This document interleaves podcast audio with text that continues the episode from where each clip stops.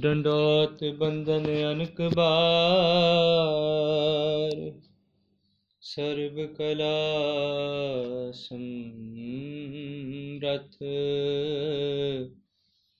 ਡੋਲਨ ਤੇ ਰਾਖੋ ਪ੍ਰਭੂ, ਨਾਨਕ ਦੇ ਕਰ ਹੱਥ।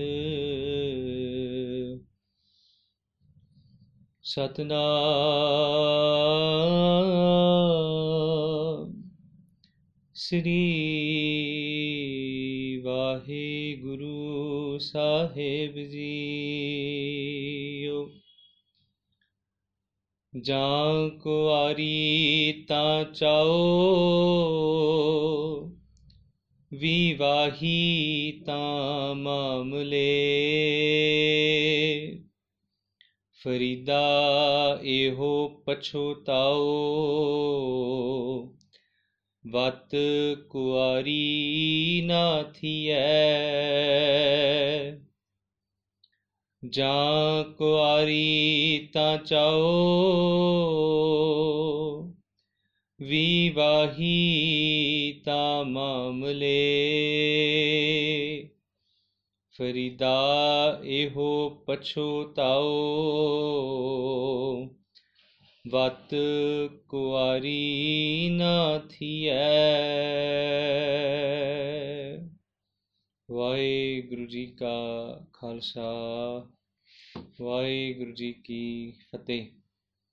ਗੁਰੂ ਪਿਆਰੀ, ਗੁਰੂ ਸਵਾਰੀ ਸਾਧ ਸੰਗਤ ਜੀ, ਸਤਿਗੁਰਾਂ ਨੇ ਕਿਰਪਾ ਕੀਤੀ, ਬਖਸ਼ਿਸ਼ ਕੀਤੀ ਹੈ ਅੱਜ ਧੰਨ ਬਾਬਾ ਫਰੀਦ ਸਾਹਿਬ ਜੀ ਨੇ ਅੰਮ੍ਰਿਤਮਈ ਸ਼ਲੋਕ ਬਖਸ਼ਿਸ਼ ਕੀਤਾ ਤੇ ਇਹ 63ਵਾਂ ਸ਼ਲੋਕ ਧੰਨ ਬਾਬਾ ਫਰੀਦ ਸਾਹਿਬ ਜੀ ਦੇ ਅੰਮ੍ਰਿਤਮਈ ਬਾਣੀ ਦੇ ਵਿੱਚੋਂ, ਜਿਸ ਦੀ ਲੜੀਵਾਰ ਵਿਚਾਰ ਤਕਰੀਬਨ 1 ਮਹੀਨੇ ਤੋਂ ਉੱਪਰ ਹੋ ਚੱਲਿਆ ਹੈ, ਜਦੋਂ ਸਤਿਗੁਰੂ ਜੀ ਕਿਰਪਾ ਕੀਤੀ ਰੋਜ਼ਾਨਾ ਦੀ ਤਰ੍ਹਾਂ ਅਸੀਂ ਬੈਠ ਕਰਕੇ ਸਤਿਗੁਰੂ ਜੀ ਦੀ ਅੰਮ੍ਰਿਤਮਈ ਬਾਣੀ ਦੇ ਵਿਚਾਰ, ਸਤਿਗੁਰੂ ਜੀ ਦੀ ਕਿਰਪਾ ਸਦਕਾ ਵਿਚਾਰ ਰਹੇ ਹਾਂ। ਸੋ ਕੱਲ ਰੋਜ਼ ਬਾਬਾ ਫਰੀਦ ਸਾਹਿਬ ਬਖਸ਼ਿਸ਼ ਕੀਤੀ ਸੀ। ਉਹਨਾਂ ਕਿਹਾ, ਕਹਿੰਦੇ, ਤਤੀ ਤੋਏ ਨਾ ਪਲਵੈ। ਕਹਿੰਦੇ, ਜਿਹੜਾ ਮਨੁੱਖ ਜਾਂ ਜਿਹੜੀ ਕ੍ਰੌਪ ਉਹਨਾਂ ਗੱਲ ਕੀਤੀ, ਉਹਨਾਂ ਕਿਹਾ, ਜਿਹੜੀ ਸੜ ਜਾਵੇ ਉਸ ਨੂੰ ਕਿਸੇ ਦੀ ਸਲਾਹ ਤੇ ਪਾਣੀ ਵਿੱਚ ਰੱਖ ਕੇ ਠੀਕ ਸ਼ਾਇਦ ਕੀਤਾ ਜਾ ਸਕੇ, ਫੇਰ ਉਗ ਪਵੇ। ਉਹਨਾਂ ਕਿਹਾ, ਜਿਹੜਾ ਮਨੁੱਖ ਪਾਣੀ 'ਚ ਰਹਿਣ ਕਰਕੇ ਗਲ ਜਾਏ ਜਾਂ ਪਰਮਾਤਮਾ ਦੇ ਰਸਤੇ ਤੇ ਤੁਰਦਿਆਂ ਆਪਣੀ ਸੂਖਸ਼ਮ ਹਉਮੈ ਕਰਕੇ ਉਹ ਗਲ ਜਾਏ, ਤੇ ਉਸ ਮਨੁੱਖ ਦਾ ਇਲਾਜ ਕਿਵੇਂ ਹੋਏਗਾ? ਤੇ ਕੱਲ ਬੜੇ ਵਿਸਤਾਰ ਨਾਲ ਅਸੀਂ ਵਾਚਣ ਦੀ ਕੋਸ਼ਿਸ਼ ਕੀਤੀ ਸੀ ਕਿ ਉਹ ਉਹ ਜਿਹੜਾ ਹੰਕਾਰ, ਉਹ ਜਿਹੜੀ ਹਉਮੈ ਦੀ ਧੰਨ ਬਾਬਾ ਫਰੀਦ ਸਾਹਿਬ ਗੱਲ ਕੀਤੀ, ਕਿਤੇ ਉਹ ਸਾਡੇ ਅੰਦਰ ਤੇ ਨਹੀਂ? ਕਿਤੇ ਅਸੀਂ ਤੇ ਉਸ ਸੂਖਮ ਹਉਮੈ ਦੇ ਸ਼ਿਕਾਰ ਨਹੀਂ ਹੋ ਗਏ ਕਿ ਅਸੀਂ ਸਤਿਗੁਰਾਂ ਦੀ ਬਿਦ ਤੇ ਤੁਰ ਰਹੇ ਹਾਂ, ਸਤਿਗੁਰਾਂ ਦੀ ਬਖਸ਼ਿਸ਼ ਦੇ ਪਾਤਰ ਬਣ ਰਹੇ ਹਾਂ, ਪਰ ਸ਼ਾਇਦ ਇਸ ਰਸਤੇ ਤੇ ਤੁਰਦਿਆਂ ਤੁਰਦਿਆਂ ਵੀ might take this whole situational structure ਜੋ ਸਤਿਗੁਰਾਂ ਨੇ ਸਾਡੇ ਆਸ-ਪਾਸ ਬਣਾਇਆ, ਇਹਨੂੰ ਸ਼ਾਇਦ ਅਸੀਂ ਟੇਕਨ ਫॉर ਗ੍ਰਾਂਟਡ ਤੇ ਨਹੀਂ ਕੀਤਾ ਹੋਇਆ।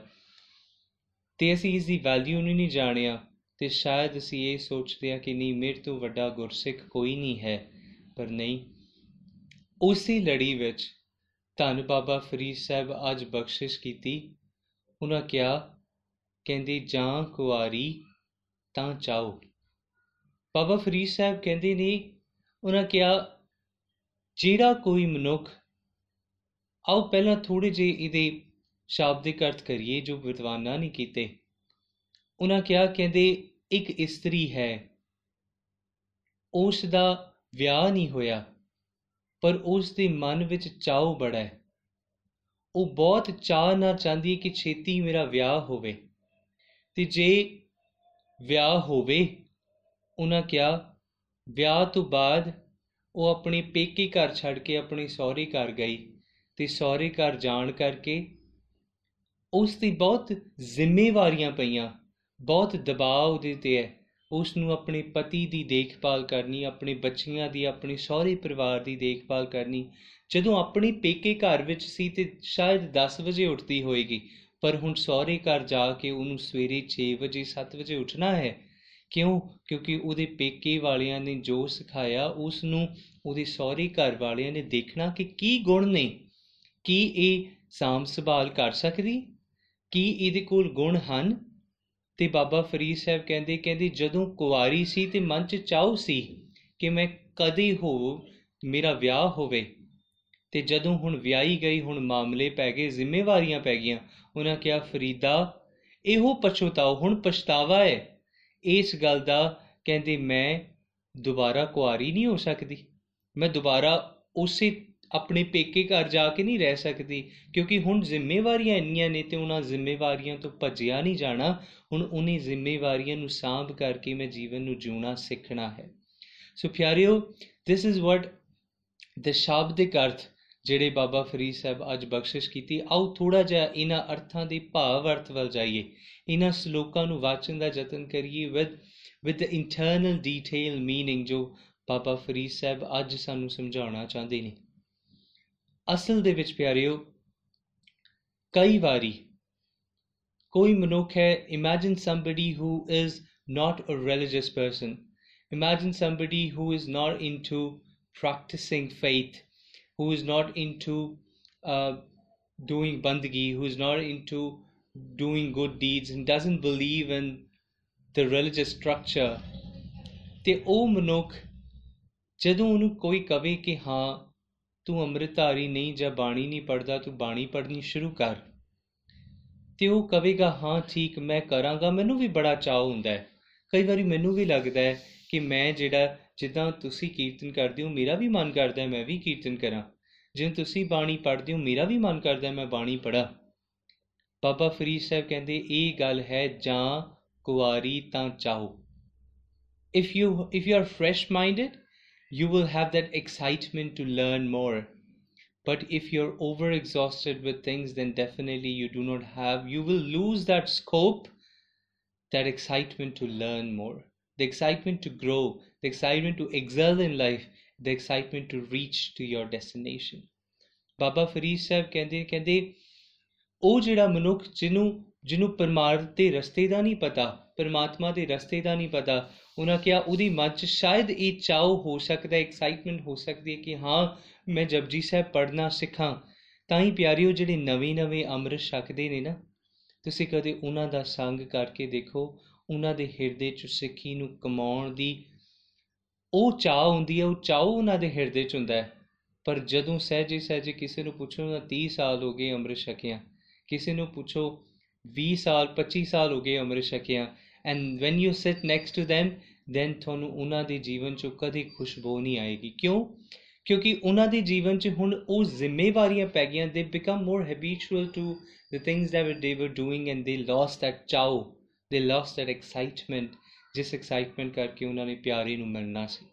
ਬਾਬਾ ਫਰੀਦ ਸਾਹਿਬ ਕਹਿੰਦੇ ਕਹਿੰਦੇ, ਹੁਣ ਕੀ ਹੋਇਆ? ਮਾਮਲੇ ਕੀ ਪਏ? ਉਹਨਾਂ ਕਿਹਾ, ਕਹਿੰਦੇ, ਜਿਹੜਾ ਪਿਆਰਾ ਉਸ ਪਰਮਾਰਥ ਦੇ ਰਸਤੇ ਤੇ ਤੁਰਿਆ ਹੈ ਨਾ, ਉਸ ਦੇ ਜੀਵਨ ਵਿੱਚ ਕੁਝ ਜ਼ਿੰਮੇਵਾਰੀਆਂ ਨੇ। ਉਹ ਕੁਝ ਮਾਮਲੇ ਨੇ। ਉਹ ਕਿਹੜੇ ਮਾਮਲੇ ਨੇ? ਉਹਨਾਂ ਦੇ ਮਨ 'ਚ ਇੱਕ ਬੈਰਾਗ ਪੈਦਾ ਹੁੰਦਾ ਹੈ। ਇੱਕ ਇਸ ਤਰ੍ਹਾਂ ਦਾ ਬਿਰਹਾ ਪੈਦਾ ਹੁੰਦਾ ਹੈ ਕਿ ਮੈਂ ਉਸ ਪਿਆਰੀ ਨੂੰ ਮਿਲਾਂ।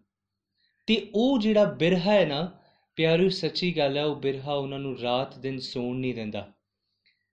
ਦੈਟ ਬੈਰਾਗ ਦੈਟ ਬਿਰਹਾ, ਉਹ ਰੈਸਟਲੈਸ ਕਰ ਦਿੰਦਾ ਹੈ ਉਹਨਾਂ ਨੂੰ। ਕੁਝ ਹੋਰ ਸੁਝਦਾ ਨਹੀਂ, ਨਾ ਖਾਣਾ, ਨਾ ਭੋਜਨ, ਨਾ ਸੋਣਾ ਉਹਨਾਂ ਨੂੰ ਸੁਝਦਾ ਹੈ। ਕੇਵਲ ਇੱਕੋ ਚੀਜ਼ ਸੁਝਦੀ ਹੈ ਕਿ ਮੈਂ ਉਸ ਪਿਆਰੀ ਨੂੰ ਕਿਵੇਂ ਮਿਲਾਂ, ਮੈਂ ਉਸ ਪਿਆਰੀ ਨੂੰ ਕਿਵੇਂ ਰਿਝਾਵਾਂ ਮੈਂ ਉਸ ਤੱਕ ਕਿਵੇਂ ਪਹੁੰਚਾਂ।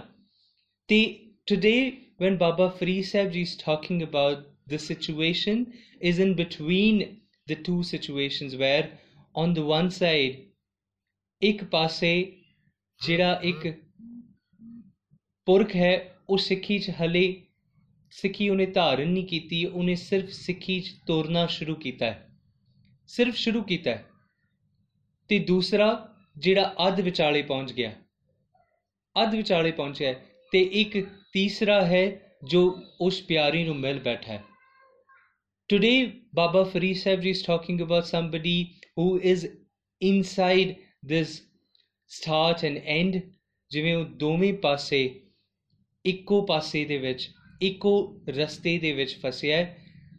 ਉਹ ਹਲੇ ਪਰਮਾਤਮਾ ਨੂੰ ਮਿਲਿਆ ਨਹੀਂ ਪਰ ਉਹ ਉਸ ਰਸਤੇ ਤੇ ਤੁਰਿਆ ਹੈ ਤੇ ਉਸ ਰਸਤੇ ਤੇ ਤੁਰਦਿਆਂ ਉਸ ਨੂੰ ਚੈਨ ਨਹੀਂ ਪੈ ਰਿਹਾ। ਕਿਉਂ? ਕਿਉਂਕਿ ਉਹ ਹੁਣ ਵਾਪਸ ਨਹੀਂ ਮੁੜ ਸਕਦਾ।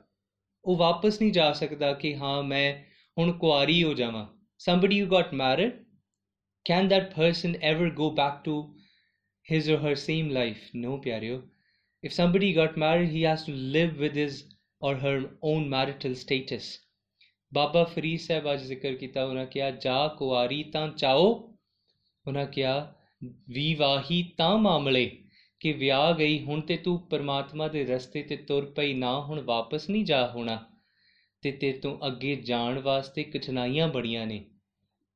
ਤੇਰਾ ਹਿਰਦਾ ਸ਼ਾਂਤ ਨਹੀਂ ਬੈਠਦਾ, ਤੇਰੇ ਅੰਦਰ ਉਹ ਬਿਰਹਾ ਦੀ ਅੱਗ ਇਦਾਂ ਦੀ ਲੱਗੀ ਹੈ that you want to meet ਪਰਮਾਤਮਾ। So what is ਬਿਰਹਾ, ਹੈ ਨਾ? ਆਪਾਂ ਪਿੱਛੇ ਜੇ ਬਾਬਾ ਫਰੀਦ ਸਾਹਿਬ ਜੀ ਦਾ ਇੱਕ ਸ਼ਲੋਕ ਵਾਚਿਆ ਸੀ, if you all remember that ਸ਼ਲੋਕ, ਜਿੱਥੇ ਬਾਬਾ ਫਰੀਦ ਸਾਹਿਬ ਜੀ ਨੇ ਜ਼ਿਕਰ ਕੀਤਾ, ਉਹਨਾਂ ਕਿਹਾ, ਬਿਰਹਾ ਬਿਰਹਾ ਆਖੀਏ ਬਿਰਹਾ ਤੂੰ ਸੁਲਤਾਨ।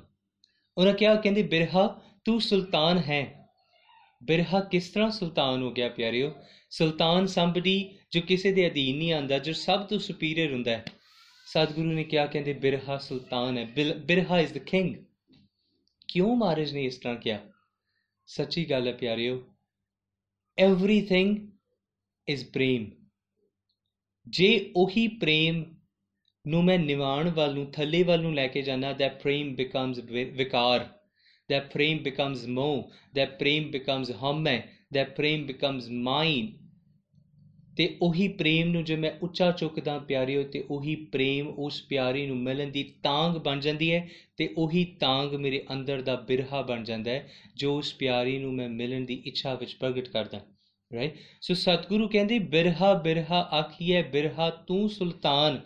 ਬਾਬਾ ਫਰੀਦ ਸਾਹਿਬ ਕਹਿੰਦੇ, ਫਰੀਦਾ ਜਿਤ ਤਨ ਬਿਰਹੋ ਨਾ ਉਪਜੈ।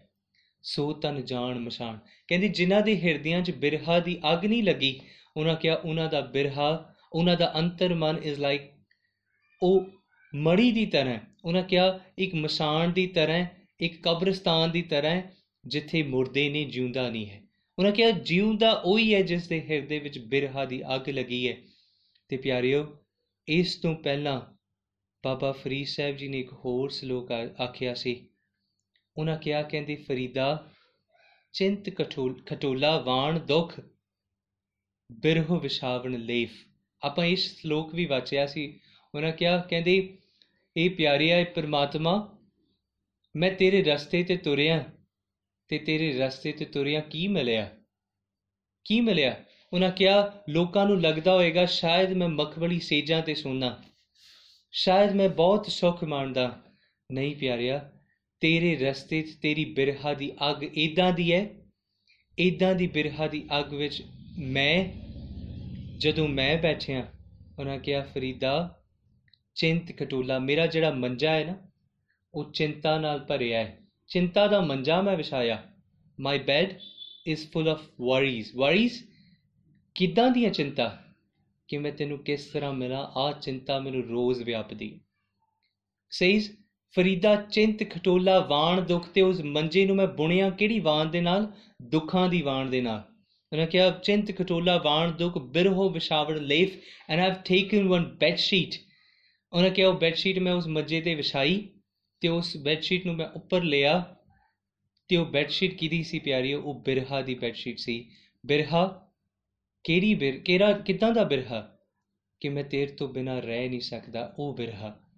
ਉਹਨੇ ਕਿਹਾ ਇਹੋ ਹਮਾਰਾ ਜੀਵਨਾ ਤੂੰ ਸਾਹਿਬ ਸੱਚੇ ਵੇਖ ਬਾਬਾ ਫਰੀਦ ਸਾਹਿਬ is saying that this is how I'm living these days ਪਿਆਰਿਆ look at myself ਮੇਰੇ ਵੱਲ ਦੇਖ ਤੇਰੇ ਤੇਰੀ ਮਿਲਣ ਦੀ ਤਾਂਗ ਵਿੱਚ ਮੇਰਾ ਜੀਵਨ ਇਦਾਂ ਦਾ ਹੋਇਆ ਪਿਆ ਤਾਂ ਬਾਬਾ ਫਰੀਦ ਸਾਹਿਬ ਅੱਜ ਗੱਲ ਕੀਤੀ ਉਹਨਾਂ ਕਿਹਾ ਵਿਵਾਹੀ ਤਾਂ ਮਾਮਲੇ ਕਿ ਇੱਕ ਇਹ ਮਾਮਲੇ ਮੇਰੇ ਜੀਵਨ 'ਚ ਪੈ ਗਏ ਕਿ ਮੈਂ ਉਸ ਪਿਆਰੀ ਤੋਂ ਦੂਰ ਹਾਂ ਤੇ ਉਸ ਪਿਆਰੀ ਤੋਂ ਬਿਨਾ ਰਿਹਾ ਨਹੀਂ ਜਾਂਦਾ ਸੱਚੀ ਗੱਲ ਪਿਆਰਿਓ, ਜਦੋਂ ਗੁਰੂ ਨਾਨਕ ਸਾਹਿਬ ਗੱਲ ਕਰਦੇ ਨੇ ਨਾ, ਤੇ ਗੁਰੂ ਨਾਨਕ ਸਾਹਿਬ ਕਹਿੰਦੇ ਕਹਿੰਦੇ ਆਪੀਨੈ ਆਪ ਸਾਜਿਓ ਆਪੀਨੈ ਰਚਿਓ, ਨਾਉ, ਦੁਈ ਕੁਦਰਤ ਸਾਜੀਏ ਕਰ ਆਸਨ ਡਿਠੋ ਚਾਓ ਉਹਨਾਂ ਕਿਹਾ, ਦਾਤਾ, ਕਰਤਾ, ਆਪ ਤੂੰ, ਤੁਸ ਦੇਵੈ ਕਰੈ ਪਸਾਉ। ਜਿਸੇ ਪਰਮਾਤਮਾ ਕਿਉਂ ਜੈ? ਜਿਸੇ ਉਹ ਕਰਤਾ ਬਾਅਦ ਵਿੱਚ ਹੈ, ਦਾਤਾ ਪਹਿਲਾਂ ਹੈ। ਦਾਤਾ ਕਰਤਾ ਦਾ ਮਤਲਬ ਕੀ? ਕਹਿੰਦੇ, ਉਹ ਦੇਣ ਵਾਲਾ ਹੈ। ਉਹਨੇ ਸੰਸਾਰ ਬਣਾਇਆ। ਸੰਸਾਰ ਬਣਾਉਣ ਤੋਂ ਪਹਿਲਾਂ ਉਹਨੇ ਸੰਸਾਰ ਦਾ ਭੋਜਨ ਦਾ ਪ੍ਰਬੰਧ ਕੀਤਾ। ਕਹਿੰਦੇ ਇਦਾਂ ਦਾ ਪ੍ਰੇਮ? ਇਹ ਪਰਮਾਤਮਾ ਦਾ ਪ੍ਰੇਮ ਕਿਉਂ ਜੈ ਤੇ ਸੱਚੀ ਗੱਲ ਪਿਆਰਿਓ, ਇਸ ਚੀਜ਼ ਨੂੰ ਜ਼ਰੂਰ ਅਸੀਂ ਸਮਝੀਏ ਕਿ ਉਹ ਪਿਆਰਾ ਵਿੱਚ ਨਹੀਂ ਛੱਡ ਦਿੰਦਾ। Let's not get into that negativity part ਕਿ ਨਹੀਂ, ਜੇ ਆਪਾਂ ਪਰਮਾਰਥ ਦੇ ਰਸਤੇ ਤੇ ਤੁਰਾਂਗੇ, ਪਰਮਾਤਮਾ ਨੂੰ ਮਿਲਣ ਦੀ ਇੱਛਾ ਰੱਖਾਂਗੇ ਤੇ ਦੁੱਖ ਭੋਗਣਾ ਪਏਗਾ। ਨਹੀਂ ਪਿਆਰਿਆ ਜਿੰਨਾ ਦੁੱਖ ਤੂੰ ਭੋਗਦਾ ਹੈ, ਉਸ ਤੋਂ ਵੱਧ ਬਿਰਹਾ ਦੀ ਅੱਗ ਵਿੱਚ ਤੇਰਾ ਪਿਆਰਾ ਜਲਦਾ ਹੈ। ਉਹ ਵੀ ਤੈਨੂੰ ਮਿਲਣ ਦੀ ਤਾਂਗ ਰੱਖਦਾ ਹੈ, ਕੇਵਲ ਤੇਰੇ ਹਿਰਦੇ 'ਚ ਉਹ ਤਾਂਗ ਉਹਦੇ ਤੱਕ ਪਹੁੰਚ ਜਾਵੇ। ਰਾਈਟ ਸੋ ਇਸ ਚੀਜ਼ ਨੂੰ ਅਸੀਂ ਸਮਝੀਏ ਕਿ ਕੀ ਹੈ? ਜੇ ਕੋਈ ਕੁਆਰੀ ਹੈ ਤੇ ਹੁਣ ਉਸ ਦੇ ਮਨ ਦੇ ਵਿੱਚ ਚਾਹੋ ਹੈ ਤੇ ਜੇ ਕੋਈ ਵਿਆਹੀ ਗਈ ਤੇ ਉਹਦੇ 'ਚ ਮਾਮਲੇ ਪੈ ਗਏ ਤੇ ਬਾਬਾ ਫਰੀਦ ਸਾਹਿਬ ਕਹਿੰਦੇ ਕਹਿੰਦੇ, ਫਰੀਦਾ, ਇਹੋ ਪਛੋਤਾਓ ਤੇ ਨਾ ਹੁਣ ਮੁੜਿਆ ਨਹੀਂ ਜਾਣਾ। ਉਹਨਾਂ ਕਿਹਾ, ਕੁਆਰੀ ਵਤ ਕੁਆਰੀ ਨਾ ਥੀ ਹੈ ਇਮੇਜਿਨ ਦਿਸ ਕਿ ਤੁਸੀਂ ਇੱਕ ਪਹਾੜ ਤੇ ਇੱਕ ਛੋਟਾ ਜਿਹਾ ਪੱਥਰ ਹੈ ਤੇ ਉਸ ਪੱਥਰ ਨੇ ਬਹੁਤ ਸਾਰੇ ਪਾਣੀ ਦੇ ਚਸ਼ਮੇ ਨੂੰ ਰੋਕਿਆ ਹੋਇਆ ਹੈ ਜੇ ਉਹ ਪੱਥਰ ਜਿਹੜਾ ਹੈ ਉਹ ਟਿਕਿਆ ਰਵੇ ਤੇ ਕਈ ਸਾਲ ਉਹ ਪੱਥਰ ਉਸ ਪਾਣੀ ਦੇ ਚਸ਼ਮੇ ਨੂੰ ਰੋਕ ਸਕਦਾ ਹੈ। ਪਰ ਪਿਆਰਿਓ, ਜੇ ਉਹ ਪੱਥਰ ਉਥੋਂ ਹਿੱਲ ਜਾਵੇ, ਤੇ ਉਸ ਪਾਣੀ ਦੇ ਚਸ਼ਮੇ ਨੂੰ ਕੋਈ ਦੁਨੀਆ ਦੀ ਤਾਕਤ ਨਹੀਂ ਰੋਕ ਸਕਦੀ, ਉਹ ਪਾਣੀ ਨਿਕਲੇਗਾ ਤੇ ਜਿਹੜਾ ਪਾਣੀ ਇੱਕ ਵਾਰੀ ਉਸ ਚਸ਼ਮੇ ਦੇ ਰੂਪ ਵਿੱਚ ਨਿਕਲਿਆ, ਉਹ ਵਾਪਸ ਕਦੇ ਨਹੀਂ ਆ ਸਕਦਾ। ਕੀ ਕਦੇ ਕੋਈ ਝਰਨਾ ਵਗਦਾ ਵਾਪਸ ਉੱਪਰ ਉਤਾਂ ਨੂੰ ਪਹਾੜ ਤੇ ਗਿਆ ਹੈ? ਕਦੀ ਨਹੀਂ ਜਾ ਸਕਦਾ। ਇਸੇ ਗੱਲ ਨੂੰ ਅਸੀਂ ਸਮਝਣ ਦਾ ਯਤਨ ਕਰੀ ਕਿ ਉਹ ਜਿਹੜਾ ਪਾਣੀ ਹੈ ਉਹ ਪਹਾੜ ਤੋਂ ਨਿਕਲਿਆ ਤੇ ਪਹਾੜੀ ਪਹਾੜ ਤੋਂ ਨਿਕਲਿਆ ਤੇ ਪਾਣੀ ਨੂੰ ਕਿਸੇ ਪੁੱਛਿਆ, ਕਹਿੰਦੀ, ਤੂੰ ਕਿਉਂ ਚਿੰਤਾ ਤੋਂ ਰੋਇਆ ਤੂੰ ਕਿਉਂ ਚਿੰਤਾ ਚ? ਕਦੇ ਇੱਧਰ ਪਾਣੀ ਜਾਂਦਾ ਹੈ, ਕਦੇ ਉੱਧਰ ਪਾਣੀ ਜਾਂਦਾ ਹੈ? ਤੇ ਉਸ ਪਾਣੀ ਨੂੰ ਕਿਸੇ ਪੁੱਛਿਆ, ਕਹਿੰਦੇ, ਤੈਨੂੰ ਚਿੰਤਾ ਕਿਸ ਗੱਲ ਦੀ? ਪਿਆਰਿਓ, ਉਸ ਪਾਣੀ ਨੂੰ ਚਿੰਤਾ ਕੇਵਲ ਉਸ ਸਮੁੰਦਰ ਨੂੰ ਮਿਲਣ ਦੀ ਹੈ। ਉਹ ਪਾਣੀ ਚਾਹੁੰਦਾ ਹੈ ਕਿ ਮੈਂ ਉਸ ਸਮੁੰਦਰ ਨੂੰ ਮਿਲਾਂ। ਉਸ ਪਾਣੀ ਦੇ ਰਸਤੇ 'ਚ ਕਈ ਠੋਕਰਾਂ ਆਉਂਦੀਆਂ ਨੇ। ਕਿਤੇ ਕੰਧਾਂ ਨਾਲ ਵੱਜਦਾ ਹੈ, ਕਿਤੇ ਉਹ ਪੱਥਰਾਂ ਨਾਲ ਵੱਜਦਾ ਹੈ, ਕਿਤੇ ਉਹਨੂੰ ਧੁੱਪ ਸੁਕਾ ਦਿੰਦੀ ਹੈ, ਕਿਤੇ ਉਹ ਪਾਣੀ ਜ਼ਮੀਨ ਦੇ ਥੱਲੇ ਜਾਂਦਾ ਹੈ, ਕਿਤੇ ਉਹਨੂੰ ਲੋਕ ਜਿਹੜੇ ਉਹਦਾ ਰਸਤਾ ਮੋੜ ਦਿੰਦੇ ਨੇ, ਪਰ ਉਹ ਜਿਹੜਾ ਪਾਣੀ ਆ ਉਹ ਆਪਣੀ ਚਿੰਤਾ ਵਿੱਚ, ਆਪਣੇ ਬੈਰਾਗ ਵਿੱਚ, ਬਿਰਹਾ ਵਿੱਚ ਉਸ ਸਮੁੰਦਰ ਦੇ ਵੱਲ ਤੁਰਦਾ ਜਾਂਦਾ ਹੈ, ਤੁਰਦਾ ਜਾਂਦਾ ਹੈ। ਨਾਓ we have two options. One is to sit and worry about our life. The other option is to sit, it's not to sit and keep walking. Is to keep walking towards our destination. ਜੇ ਅਸੀਂ ਪਰਮਾਰਥ ਦੇ ਰਸਤੇ ਤੇ ਬੈਠ ਕੇ ਇਹ ਸੋਚਣ ਲੱਗੇ ਮੇਰਾ ਜੀਵਨ ਕਿੱਧਰ ਨੂੰ ਜਾ ਰਿਹਾ ਹੈ? ਹਾਂ, ਬੈਠ ਕੇ ਨਾ ਸੋਚੀਏ ਪਿਆਰੀਆ ਤੁਰਦਿਆਂ ਸੋਚੀਏ ਤੇ ਤੁਰਦਿਆਂ ਤੁਰਦਿਆਂ ਉਸ ਪਿਆਰੀ ਦੀ ਚਾਹ ਨੂੰ ਮਨ ਦੇ ਵਿੱਚੋਂ ਜਾਣ ਨਾ ਦਈਏ। ਭਾਈ ਵੀਰ ਸਿੰਘ, ਉਹਨਾਂ ਗੱਲ ਕੀਤੀ, ਉਹਨਾਂ ਕਿਹਾ, ਕਹਿੰਦੇ ਪਾਣੀ ਦੇ ਚਸ਼ਮੇ ਨੂੰ ਮੈਂ ਪੁੱਛਿਆ ਕਿ ਤੈਨੂੰ ਕਿਹਦੀ ਚਿੰਤਾ ਹੈ? ਤੇ ਉਸ ਪਾਣੀ ਦੇ ਚਸ਼ਮੇ ਨੂੰ ਉਹਨੇ ਜਵਾਬ ਦਿੱਤਾ। ਉਹਨਾਂ ਕਿਹਾ, ਸੀਨੇ ਖਿੱਚ, ਜਿਨ੍ਹਾਂ ਨੇ ਖਾਧੀ, ਉਹ ਘਰ ਆਰਾਮ ਨਹੀਂ ਬਹਿੰਦੇ, ਭਾਈ ਸਾਹਿਬ, ਭਾਈ ਵੀਰ ਸਿੰਘ। ਉਹਨਾਂ ਕਿਹਾ, ਕਹਿੰਦੇ, ਸੀਨੇ ਦੇ ਵਿੱਚ ਜਿਨ੍ਹਾਂ ਨੇ ਸੱਟ ਖਾਧੀ, ਉਹ ਕਦੇ ਆਰਾਮ ਕਰਕੇ ਨਹੀਂ ਬਹਿੰਦੇ। ਉਹਨਾਂ ਕਿਹਾ, ਨੇਉ ਵਾਲੇ ਨੈਣਾ ਦੀ ਨੀਂਦਰ ਉਹ ਦਿਨੇ ਰਾਤ ਲੈ ਬਹਿੰਦੇ। ਉਹਨਾਂ ਕਿਹਾ, ਕਹਿੰਦੀ, ਦਿਨ ਤੇ ਰਾਤ ਉਸ ਪਾਣੀ ਨੂੰ ਚੈਨ ਨਹੀਂ, ਉਹ ਪਾਣੀ ਤੁਰਦਾ ਆਪਣੇ ਪਿਆਰੇ ਨੂੰ ਮਿਲਣ ਵਾਸਤੇ। ਤੇ ਇਹੀ ਗੱਲ ਬਾਬਾ ਫਰੀਦ ਸਾਹਿਬ ਅੱਜ ਕਹਿੰਦੇ ਕਹਿੰਦੇ ਵਿਵਾਹੀ ਤਾਂ ਮਾਮਲੇ। ਹੁਣ ਜਿਹੜਾ ਮਨੁੱਖ ਉਸ ਪਰਮਾਰਥ ਦੇ ਰਸਤੇ ਤੇ ਤੁਰਨਾ ਸ਼ੁਰੂ ਕਰ ਦਿੱਤਾ, ਕਹਿੰਦੇ ਉਸ ਦੇ ਮਨ ਦੇ ਵਿੱਚ ਉਹੀ ਚਿੰਤਾ ਹੈ ਜਿਹੜੀ ਉਸ ਪਾਣੀ ਦੇ ਮਨ 'ਚ ਹੈ। ਉਸ ਪਾਣੀ ਨੂੰ ਪੁੱਛੋ, ਮੁੜ ਕੇ ਵਾਪਸ ਪਹਾੜਾਂ 'ਚ ਜਾ ਸਕਦਾ ਉਹ ਪਾਣੀ ਕਹੇਗਾ, ਜਾਣਾ ਤੇ ਚਾਹਾਂ ਵੀ, ਤਾਂ ਵੀ ਹੁਣ ਮੁੜ ਨਹੀਂ ਸਕਦਾ। ਪਿਆਰਿਓ, ਇਸੇ ਚੀਜ਼ ਨੂੰ ਮੈਂ ਜ਼ਰੂਰ ਸਮਝਣ ਦੀ ਕੋਸ਼ਿਸ਼ ਕਰਾਂ। ਕਿ ਮੇਰਾ ਜੀਵਨ ਉਸ ਪਿਆਰੀ ਨੂੰ ਮਿਲਣ ਦੀ ਇੱਛਾ ਦੇ ਵਿੱਚ ਆਪਣੇ ਮਨ ਦੇ ਵਿੱਚੋਂ ਕਿਤੇ ਚਾਉ ਨਾ ਗਵਾ ਦੇ। ਵਿਦਵਾਨਾਂ ਨੇ ਜ਼ਿਕਰ ਕੀਤਾ, ਉਹਨਾਂ ਕਿਹਾ, ਕਹਿੰਦੇ ਫਕੀਰੀ ਦੇ ਤਿੰਨ ਰੂਪ ਨੇ। ਇੱਕ ਲੇਖ, ਇੱਕ ਭੇਖ ਤੇ ਤੀਸਰੀ ਹੈ ਪਿੱਛੇ ਮੁੜ ਮੁੜ ਵੇਖ। ਭਾਵ ਇੱਕ ਹੈ ਲੇਖ, ਫਕੀਰੀ ਦੇ ਤਿੰਨ ਰੂਪ, ਇੱਕ ਲੇਖ, ਦੂਸਰੀ ਭੇਖ ਤੇ ਤੀਸਰੀ ਜਿਹੜੀ ਪਿੱਛੇ ਮੁੜ ਮੁੜ ਵੇਖ। ਜਿਹੜੀ ਪਹਿਲੀ ਹੈ ਨਾ ਲੇਖ, ਪਿਆਰੀਆ, ਉਹਦਾ ਮਤਲਬ ਆ ਕਿ ਜਿਨ੍ਹਾਂ ਨੇ ਧੁਰੋਂ ਲੇਖ ਲਿਖਾ ਕੇ ਆਏ ਕਿ ਉਹ ਬੰਦਗੀ ਕਰਨ ਵਾਲੀਆਂ ਰੂਹਾਂ ਸਨ, ਉਹਨਾਂ ਪਿਛਲੇ ਜਨਮਾਂ 'ਚ ਬੰਦਗੀ ਕੀਤੀ ਤੇ ਉਹਨਾਂ ਇਸ ਜਨਮ 'ਚ ਆ ਕੇ ਉਸ ਬੰਦਗੀ ਨੂੰ ਸੰਪੂਰਨ ਕਰਨਾ। ਜਿੰਨਾ ਜਿੱਦਾਂ ਬਾਬਾ ਅਤਰ ਸਿੰਘ ਜੀ ਮਸਤੂਆਣ ਵਾਲੇ। ਬੰਦਗੀ ਕੀਤੀ। ਸੱਚੀ ਗੱਲ ਪਿਆਰੇ ਪੁਰਾਣੀ ਜਨਮਾਂ ਦੇ ਲੇਖ ਨੇ। ਤੇ ਪੁਰਾਣੀ ਜਨਮਾਂ ਨੂੰ ਲੇਖ ਉਹਨਾਂ ਗੋਦਾਵਰੀ ਦੇ ਕੰਢੇ ਤੇ ਬੈਠੇ। ਤੇ ਗੋਦਾਵਰੀ ਦੇ ਕੰਢੇ ਤੇ ਬੈਠ ਕੇ ਕਈ ਦਿਨ ਵਾਪਰੇ ਬੰਦਗੀ ਕਰਦਿਆਂ। ਤੇ ਉਦੋਂ ਇੱਕ ਗੁਰਸਿੱਖ ਉੱਥੋਂ ਦੇ ਸੇਵਾਦਾਰ ਨੇ। ਉੱਥੋਂ ਦੇ ਸੇਵਾਦਾਰ ਭਾਈ ਨਾਨੂ ਸਿੰਘ। ਉਹਨਾਂ ਨੂੰ ਸੁਪਨੇ 'ਚ ਕਲਗੀਧਰ ਪਾਤਸ਼ਾਹ ਨੇ ਦਰਸ਼ਨ ਦਿੱਤੇ। ਤੇ ਉਹਨਾਂ ਆਖਿਆ, ਕਹਿੰਦੇ, ਉਸ ਥਾਂ ਜਾ, ਗੋਦਾਵਰੀ ਦੇ ਕੰਢੇ ਤੇ ਸਾਡਾ ਇੱਕ ਸਿੱਖ ਹੈ। ਉਸ ਨੂੰ ਭੋਜਨ ਛਕਾ ਕੇ ਆ। ਦੇਖੋ, ਇਹ ਗੱਲ ਗੁਰੂ ਨੂੰ ਕਿੰਨਾ ਆਪਣੇ ਸਿੱਖ ਨਾਲ ਪ੍ਰੇਮ ਹੈ। ਵਿੱਚ ਨਹੀਂ ਛੱਡਦਾ ਗੁਰੂ, ਤੁਹਾਨੂੰ ਨਾਲ ਲੈ ਕੇ ਚੱਲਦਾ ਹੈ। ਉਹਨਾਂ ਕਿਹਾ ਕਹਿੰਦੇ, ਜਾ ਮੇਰੇ ਪੁੱਤਰ ਨੂੰ ਜਾ ਕੇ ਭੋਜਨ ਛਕਾ ਕੇ ਆ। ਤੇ ਜਦੋਂ ਭਾਈ ਨਾਨੂ ਸਿੰਘ ਆਏ ਉੱਥੇ ਗੋਦਾਵਰੀ ਦੇ ਕੰਢੇ ਤੇ ਉਹਨਾਂ ਦੇਖਿਆ, ਕਹਿੰਦੇ, ਕੋਈ ਨਹੀਂ। ਉਹਨਾਂ ਕਿਹਾ, ਸ਼ਾਇਦ ਮੇਰਾ ਭੁਲੇਖਾ ਹੋਵੇ, ਸ਼ਾਇਦ ਸੁਪਨੇ ਕਈ ਵਾਰੀ ਸੱਚ ਨਹੀਂ ਹੁੰਦੇ। ਤੇ ਉਹ ਫੇਰ ਚਲੇ ਗਏ। ਉਹ ਜਦੋਂ ਗਏ, ਅਗਲੇ ਦਿਨ ਉਹੀ ਸੁਪਨਾ ਫੇਰ, ਤੇ ਉਸ ਸੁਪਨੇ 'ਚ ਪਾਤਸ਼ਾਹ ਨੇ ਕਿਹਾ, ਕਹਿੰਦੇ, ਤੈਨੂੰ ਕਿਹਾ ਜਾ ਤੇ ਆਸ-ਪਾਸ ਲੱਭ ਲਈ, ਪਿਆਰਾ, ਉੱਥੇ ਹੀ ਹੈ।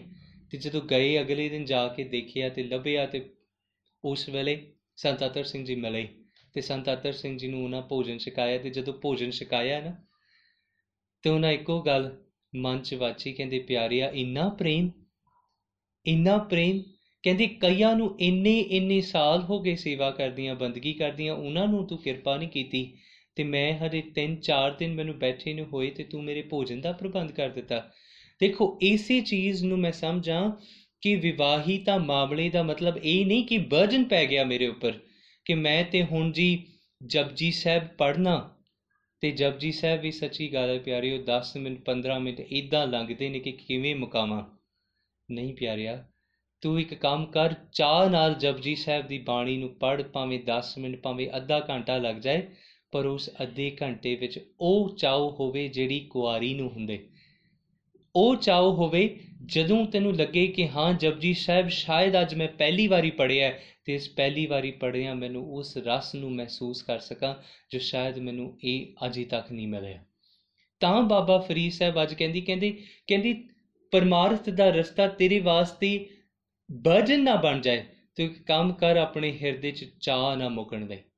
ਆਪਣੇ ਹਿਰਦੇ 'ਚ ਚਾਹ ਰੱਖੇਗਾ ਤੇ ਤੂੰ ਵਿਆਹੀ ਹੋਈ ਵੀ ਉਸ ਕੁਆਰੇਪਨ ਦਾ ਆਨੰਦ ਮਹਿਸੂਸ ਕਰ ਸਕੇਂਗੀ। ਤੇ ਇਸੇ ਗੱਲ ਨੂੰ ਕੁਝ ਵਿਦਵਾਨਾਂ ਨੇ ਜ਼ਿਕਰ ਕੀਤਾ। ਕਹਿੰਦੇ, ਕੀ ਪਛਾਣ ਹੈ? ਕਿੱਦਾਂ ਪਤਾ ਲੱਗੇ ਕਿ ਕੋਈ ਪਰਮਾਰਥ ਦੇ ਰਸਤੇ ਤੇ ਤੁਰ ਰਿਹਾ ਕਿਵੇਂ ਪਤਾ ਲੱਗੇ ਕਿ ਕੋਈ ਉਸ ਪਿਆਰੇ ਦੇ ਰਸਤੇ ਤੇ ਉਸ ਨੂੰ ਮਿਲਣ ਵਾਸਤੇ ਤੁਰਿਆ ਹੋਇਆ ਉਹਨਾਂ ਨੌ ਨਿਸ਼ਾਨੀਆਂ ਦਿੱਤੀਆਂ। ਨੌ ਨਿਸ਼ਾਨੀਆਂ? ਉਸ ਪਿਆਰੇ ਨੂੰ ਮਿਲਣ ਦੀ ਤਾਂਗ ਰੱਖਣ ਵਾਲਿਆਂ ਦੀਆਂ। ਉਹਨਾਂ ਕਿਹਾ, ਸਭ ਤੋਂ ਪਹਿਲੀ ਨਿਸ਼ਾਨੀ ਉਹਨਾਂ ਦੇ ਸਾਹ ਜਿਹੜੇ ਨੇ, ਉਹ ਹੌਕਿਆਂ ਨਾਲ ਆਉਂਦੇ ਨੇ। ਜਿਸ ਵੇਲੇ ਕਿਸੇ ਪਿਆਰੇ ਦੀ, ਆਪਣੇ ਪਿਆਰੇ ਪਰਮਾਤਮਾ ਦੀ ਯਾਦ ਆਵੇ ਤੇ ਉਹ ਠੰਡੇ ਸਾਹ ਲੈਂਦੇ ਨੇ ਕਿ ਕਿਤੇ ਮੇਰਾ ਪਿਆਰਾ ਕਿਸ ਵੇਲੇ ਮੈਨੂੰ ਮਿਲ ਜਾਵੇ। ਆਪਾਂ ਪਿੱਛੇ ਜੇ ਗੱਲ ਕੀਤੀ ਸੀ, ਸਵਾਮੀ ਰਾਮਕ੍ਰਿਸ਼ਨ ਪਰਮਹੰਸ ਦੀ। ਉਹਨਾਂ ਦੇ ਸਾਹਮਣੇ ਕੋਈ ਰਾਮ ਸ਼ਬਦ ਨਹੀਂ ਕਹਿ ਸਕਦਾ ਸੀ। ਕਿਉਂ? ਕਿਉਂਕਿ ਰਾਮ ਸ਼ਬਦ ਕਹਿੰਦਿਆਂ ਉਹਨਾਂ ਨੂੰ ਸਾਂਭਣਾ ਔਖਾ ਹੋ ਜਾਂਦਾ ਸੀ। ਉਹਨਾਂ ਦਾ ਅੰਤਰ ਮਨ ਇੰਨੀ ਬੈਰਾਗ ਬਿਰਹੇ ਵਿੱਚ ਹੁੰਦਾ ਸੀ ਕਿ ਉਸ ਪਿਆਰੇ ਦਾ ਨਾਮ ਲੈਂਦਿਆਂ ਉਹਨਾਂ ਦੀਆਂ ਅੱਖਾਂ 'ਚੋਂ ਨੀਰ ਫੁੱਟ-ਫੁੱਟ ਪੈਂਦਾ ਸੀ। ਪਹਿਲਾ ਲੱਛਣ ਉਹਨਾਂ ਕਿਹਾ, ਉਹਨਾਂ ਦੇ ਸਾਹ ਹੌਂਕੇ ਜਿਹੜੇ ਨੇ, ਉਸ ਠੰਡੇ ਹੌਂਕੇ ਆਉਂਦੇ ਨੇ। ਦੂਸਰੀ ਗੱਲ ਉਹਨਾਂ ਕੀਤੀ ਕਹਿੰਦੀ, ਚਿਹਰੇ ਦਾ ਰੰਗ ਉਹਨਾਂ ਪੀਲਾ ਪੈਣ ਲੱਗਦਾ ਹੈ। ਹਾਂ ਉਹਨਾਂ ਦਾ ਮੁਖ ਉਜਲਾ ਹੁੰਦਾ ਹੈ, ਪਰ ਜਿਸ ਵੇਲੇ ਮਨ 'ਚ ਬਿਰਹਾ ਆਂਦਾ ਹੈ, ਉਹਨਾਂ ਦਾ ਚਿਹਰੇ ਦਾ ਰੰਗ ਵੀ ਪੀਲਾ ਪੈ ਜਾਂਦਾ ਹੈ। ਦੂਸਰੀ ਤੀਸਰੀ ਉਹਨਾਂ ਕਿਹਾ, ਕਹਿੰਦੀ, ਉਹ ਭਾਵੇਂ ਜਿੰਨਾ ਮਰਜ਼ੀ ਆਪਣੇ ਨੇਤਰਾਂ ਨੂੰ ਪੂਜਣ, ਨੇਤਰਾਂ ਨੂੰ ਪੂੰਝਣਗੇ, ਤਾਂ ਵੀ ਉਹਨਾਂ ਦੇ ਅੱਖਾਂ ਦੇ ਵਿੱਚੋਂ ਨੀਰ ਫੁੱਟ-ਫੁੱਟ ਪੈਂਦਾ ਹੈ। ਉਹਨਾਂ ਦੀਆਂ ਅੱਖਾਂ ਪਾਣੀ ਨਾਲ ਸਦੀਵ ਭਰੀਆਂ ਰਹਿੰਦੀਆਂ ਨੇ, ਭਿੱਜੀਆਂ ਰਹਿੰਦੀਆਂ ਨੇ ਪ੍ਰੇਮ ਵਿੱਚ। ਉਹਨਾਂ ਕਿਹਾ, ਉਹ ਬਹੁਤ ਘੱਟ ਬੋਲਦੇ ਨੇ। ਕਿਸੇ ਨਾਲ ਬਹੁਤੀ ਗੱਲ ਨਹੀਂ ਕਰਦੇ, ਘੱਟ ਬੋਲਦੇ ਨੇ। ਉਹਨਾਂ ਕਿਹਾ, ਕਹਿੰਦੀ ਉਹ ਬਹੁਤ ਘੱਟ ਖਾਂਦੇ ਨੇ। ਉਹਨਾਂ ਕਿਹਾ, ਉਹ ਬਹੁਤ ਘੱਟ ਸੌਂਦੇ ਨੇ। ਸੰਸਾਰ ਨੂੰ ਲੱਗੇਗਾ ਸੁੱਤੇ ਪਏ ਨੇ। ਪਰ ਨਹੀਂ, ਸੁੱਤਿਆਂ ਹੋਇਆਂ ਵੀ ਉਸ ਪਿਆਰੇ ਦੀ ਯਾਦ ਵਿੱਚ ਉਹਨਾਂ ਦਾ ਅੰਤਰ ਮਨ ਸਦੀ ਵੀ ਜਾਗਦਾ ਹੁੰਦਾ ਹੈ। ਉਹਨਾਂ ਕਿਹਾ, ਕਹਿੰਦੀ, ਹਰ ਰੋਜ਼ ਉਹ ਆਵਾਜ਼ਾਂ ਵੱਲ ਧਿਆਨ ਰੱਖਦੇ ਨੇ ਕਿ ਕਿਤੇ ਕੋਈ ਆਵਾਜ਼ ਆਈ, ਮੇਰਾ ਪਿਆਰਾ ਤੇ ਨਹੀਂ ਹੋਵੇਗਾ। ਕਿਤੇ ਇੱਧਰ ਉੱਧਰ ਭਾਲਦੇ ਰਹਿੰਦੇ ਨੇ, ਕਿਤੇ ਮੇਰਾ ਪਿਆਰਾ ਕਿਸ ਰੂਪ ਦੇ ਵਿੱਚ ਆ ਰਿਹਾ ਹੋਵੇ। ਸ਼ਾਇਦ ਉਹ ਮੇਰਾ ਪਿਆਰਾ ਆ ਗਿਆ। ਉਹ ਇਸੇ ਤਾਂਗ ਵਿੱਚ ਰਹਿੰਦੇ ਨੇ, ਕਿਤੇ ਉਹ ਕਿਸ ਰੂਪ ਵਿੱਚ ਆ ਜਾਏ, ਮੈਨੂੰ ਮਿਲੇ, ਮੇਰੇ ਦਰਸ਼ਨ ਕਰੇ। ਤੇ ਹੋਰ ਇੱਕ ਲੱਛਣ ਉਹਨਾਂ ਕਿਹਾ, ਕਹਿੰਦੇ ਉਹ ਜਿਹੜੇ ਪਿਆਰੇ ਨੇ ਨਾ, ਉਹ ਬੇਕਰਾਰ ਰਹਿੰਦੇ ਨੇ। ਮਨ ਦੇ ਅੰਦਰ ਉਹਨਾਂ ਦੇ ਠੰਡ ਨਹੀਂ ਹੈ। ਉਹਨਾਂ ਦਾ ਅੰਤਰ ਮਨ ਜਿਹੜਾ ਉਸ ਪਿਆਰੀ ਨੂੰ ਲੱਭਦਾ ਫਿਰਦਾ ਬੇਕਰਾਰੀ ਵਿੱਚ ਕਿ ਕਿਤੇ ਅੱਜ ਮਿਲ ਪਵੇ ਕੱਲ ਮਿਲ ਪਵੇ, ਪਰਸੋਂ ਨੂੰ ਮਿਲੇ ਮਿਲੇ। ਇਸੇ ਗੱਲ ਨੂੰ ਬਾਬਾ ਫਰੀਦ ਸਾਹਿਬ ਕਹਿੰਦੇ ਕਹਿੰਦੇ ਫਰੀਦਾ ਇਹੋ ਪਛੋਤਾਓ। ਕਹਿੰਦੇ ਹੁਣ ਪਛਤਾਵਾ ਹੈ ਇਸ ਗੱਲ ਦਾ ਕਿ ਵਾਪਸ ਮੁੜਿਆ ਨਹੀਂ ਜਾਣਾ, ਹੁਣ ਤੇ ਰਹਿਣਾ ਇਸੇ ਦੁੱਖ ਵਿੱਚ ਹੈ, ਜਿਹਨੂੰ ਸੰਸਾਰ ਭਾਵੇਂ ਕਹਿੰਦਾ ਕਿ ਨਹੀਂ, ਬਹੁਤ ਚੰਗਾ ਹੈ। ਪਰ ਨਹੀਂ ਪਿਆਰਿਆ, ਉਸ ਬੈਰਾਗੀ ਦੇ ਹਿਰਦੇ ਨੂੰ ਪੁੱਛ ਕੇ ਦੇਖ ਪਿਆਰੇ ਤੋਂ ਬਿਨਾ ਰਹਿਣਾ ਕਿਵੇਂ? ਨਾ imagine this somebody who sleeping somebody who sleeping ਕੀ ਉਹਨੂੰ ਭੁੱਖ ਲੱਗਦੀ ਨਹੀਂ ਪਿਆਰਿਆ। ਜੋ ਸੋ ਰਿਹਾ ਉਸ ਨੂੰ ਕੀ ਭੁੱਖ ਲੱਗਣੀ ਹੈ? ਹਾਂ, ਜਦੋਂ ਉੱਠੇਗਾ ਤੇ ਭੁੱਖ ਲੱਗੇਗੀ। ਸੰਸਾਰ ਦੇ ਲੋਕ ਗਾਫਲਤਾਈ ਦੀ ਨੀਂਦ ਵਿੱਚ ਸੁੱਤੇ ਨੇ, ਪਰ ਜਿਹੜਾ ਭਗਤ ਉੱਠ ਕੇ ਬੈਠਾ ਉਸ ਨੂੰ ਭੁੱਖ ਭੋਜਨ ਤੋਂ ਬਿਨਾ ਸ਼ਾਂਤ ਹੋ ਹੀ ਨਹੀਂ ਸਕਦੀ। ਉਸ ਦੀ ਅੰਦਰ ਦੀ ਭੁੱਖ ਭੋਜਨ ਤੋਂ ਬਿਨਾ ਕਿਵੇਂ ਸ਼ਾਂਤ ਹੋਏਗੀ? ਜਿਹਨੂੰ ਪਿਆਸ ਲੱਗੀ ਹੈ, ਜੇ ਉਹ ਸੁੱਤਾ ਪਿਆ ਸੁੱਤੇ ਹੋਏ ਨੂੰ ਕੀ ਪਿਆਸ ਲੱਗੇਗੀ? ਜਿਹੜਾ ਉੱਠ ਕੇ ਬੈਠਾ, ਉਹਨੂੰ ਪਤਾ ਹੈ ਕਿ ਪਾਣੀ ਤੋਂ ਬਿਨਾ ਇੱਕ ਪਲ ਵੀ ਕੱਢਣਾ ਔਖਾ ਹੈ। ਇਸੇ ਗੱਲ ਨੂੰ ਸਮਝੀਏ ਪਿਆਰਿਆ, ਮੇਰੇ ਜੀਵਨ ਦੀ ਭੁੱਖ ਮੇਰੇ ਅੰਦਰ ਦਾ ਚਾਉ ਹੈ ਤੇ ਇਹ ਚਾਉ ਜਿਹੜਾ ਇਸ ਨੂੰ ਆਪਣੇ ਅੰਦਰੋਂ ਗਵਾਣ ਨਾ ਦਈਏ, ਜਾਣ ਨਾ ਦਈਏ। ਜਦੋਂ ਭਗਤ ਕਬੀਰ ਸਾਹਿਬ ਕਹਿੰਦੇ ਨੇ ਤੇ ਕਬੀਰ ਸਾਹਿਬ ਕਹਿੰਦੇ ਕਹਿੰਦੇ, ਗੁਰੂ ਤੈਨੂੰ ਕਲਿਆਂ ਨਹੀਂ ਛੱਡਦਾ। ਉਹਨਾਂ ਕਿਹਾ, ਕਹਿੰਦੇ, ਜਿਉ ਜਨਨੀ ਸੁਤ ਜਨ ਪਾਲਤੀ, ਰਾਖੀ ਨਦਰ ਮਝਾਰ। ਉਹਨਾਂ ਕਿਹਾ, ਅੰਤਰ ਬਾਹਰ ਮੁਖ ਤੇ ਗਰਾਸ। ਉਹਨਾਂ ਕਿਹਾ, ਖਿੰਨ ਖਿੰਨ ਪੋਚਾਰ। ਕਹਿੰਦੀ, ਕਿਸ ਤਰ੍ਹਾਂ? ਕਹਿੰਦੀ, ਜਿੱਦਾਂ ਮਾਤਾ ਬੱਚੇ ਨੂੰ ਪਾਲਦੀ ਹੈ ਨਾ। ਉਹਨਾਂ ਕਿਹਾ ਹਰ ਵੇਲੇ ਉਸ ਮਾਤਾ ਦੀ ਨਜ਼ਰ ਤੇਰੇ ਵੱਲ ਰਹਿੰਦੀ ਹੈ ਪੁੱਤਰ ਵੱਲ ਰਹਿੰਦੀ ਹੈ ਇਸੇ ਤਰ੍ਹਾਂ ਗੁਰੂ ਤੈਨੂੰ ਹਰ ਵੇਲੇ ਤੱਕਦਾ ਹੈ ਕਿ ਤੂੰ ਜੀਵਨ 'ਚ ਕੀ ਕਰਦਾ ਪਿਆ।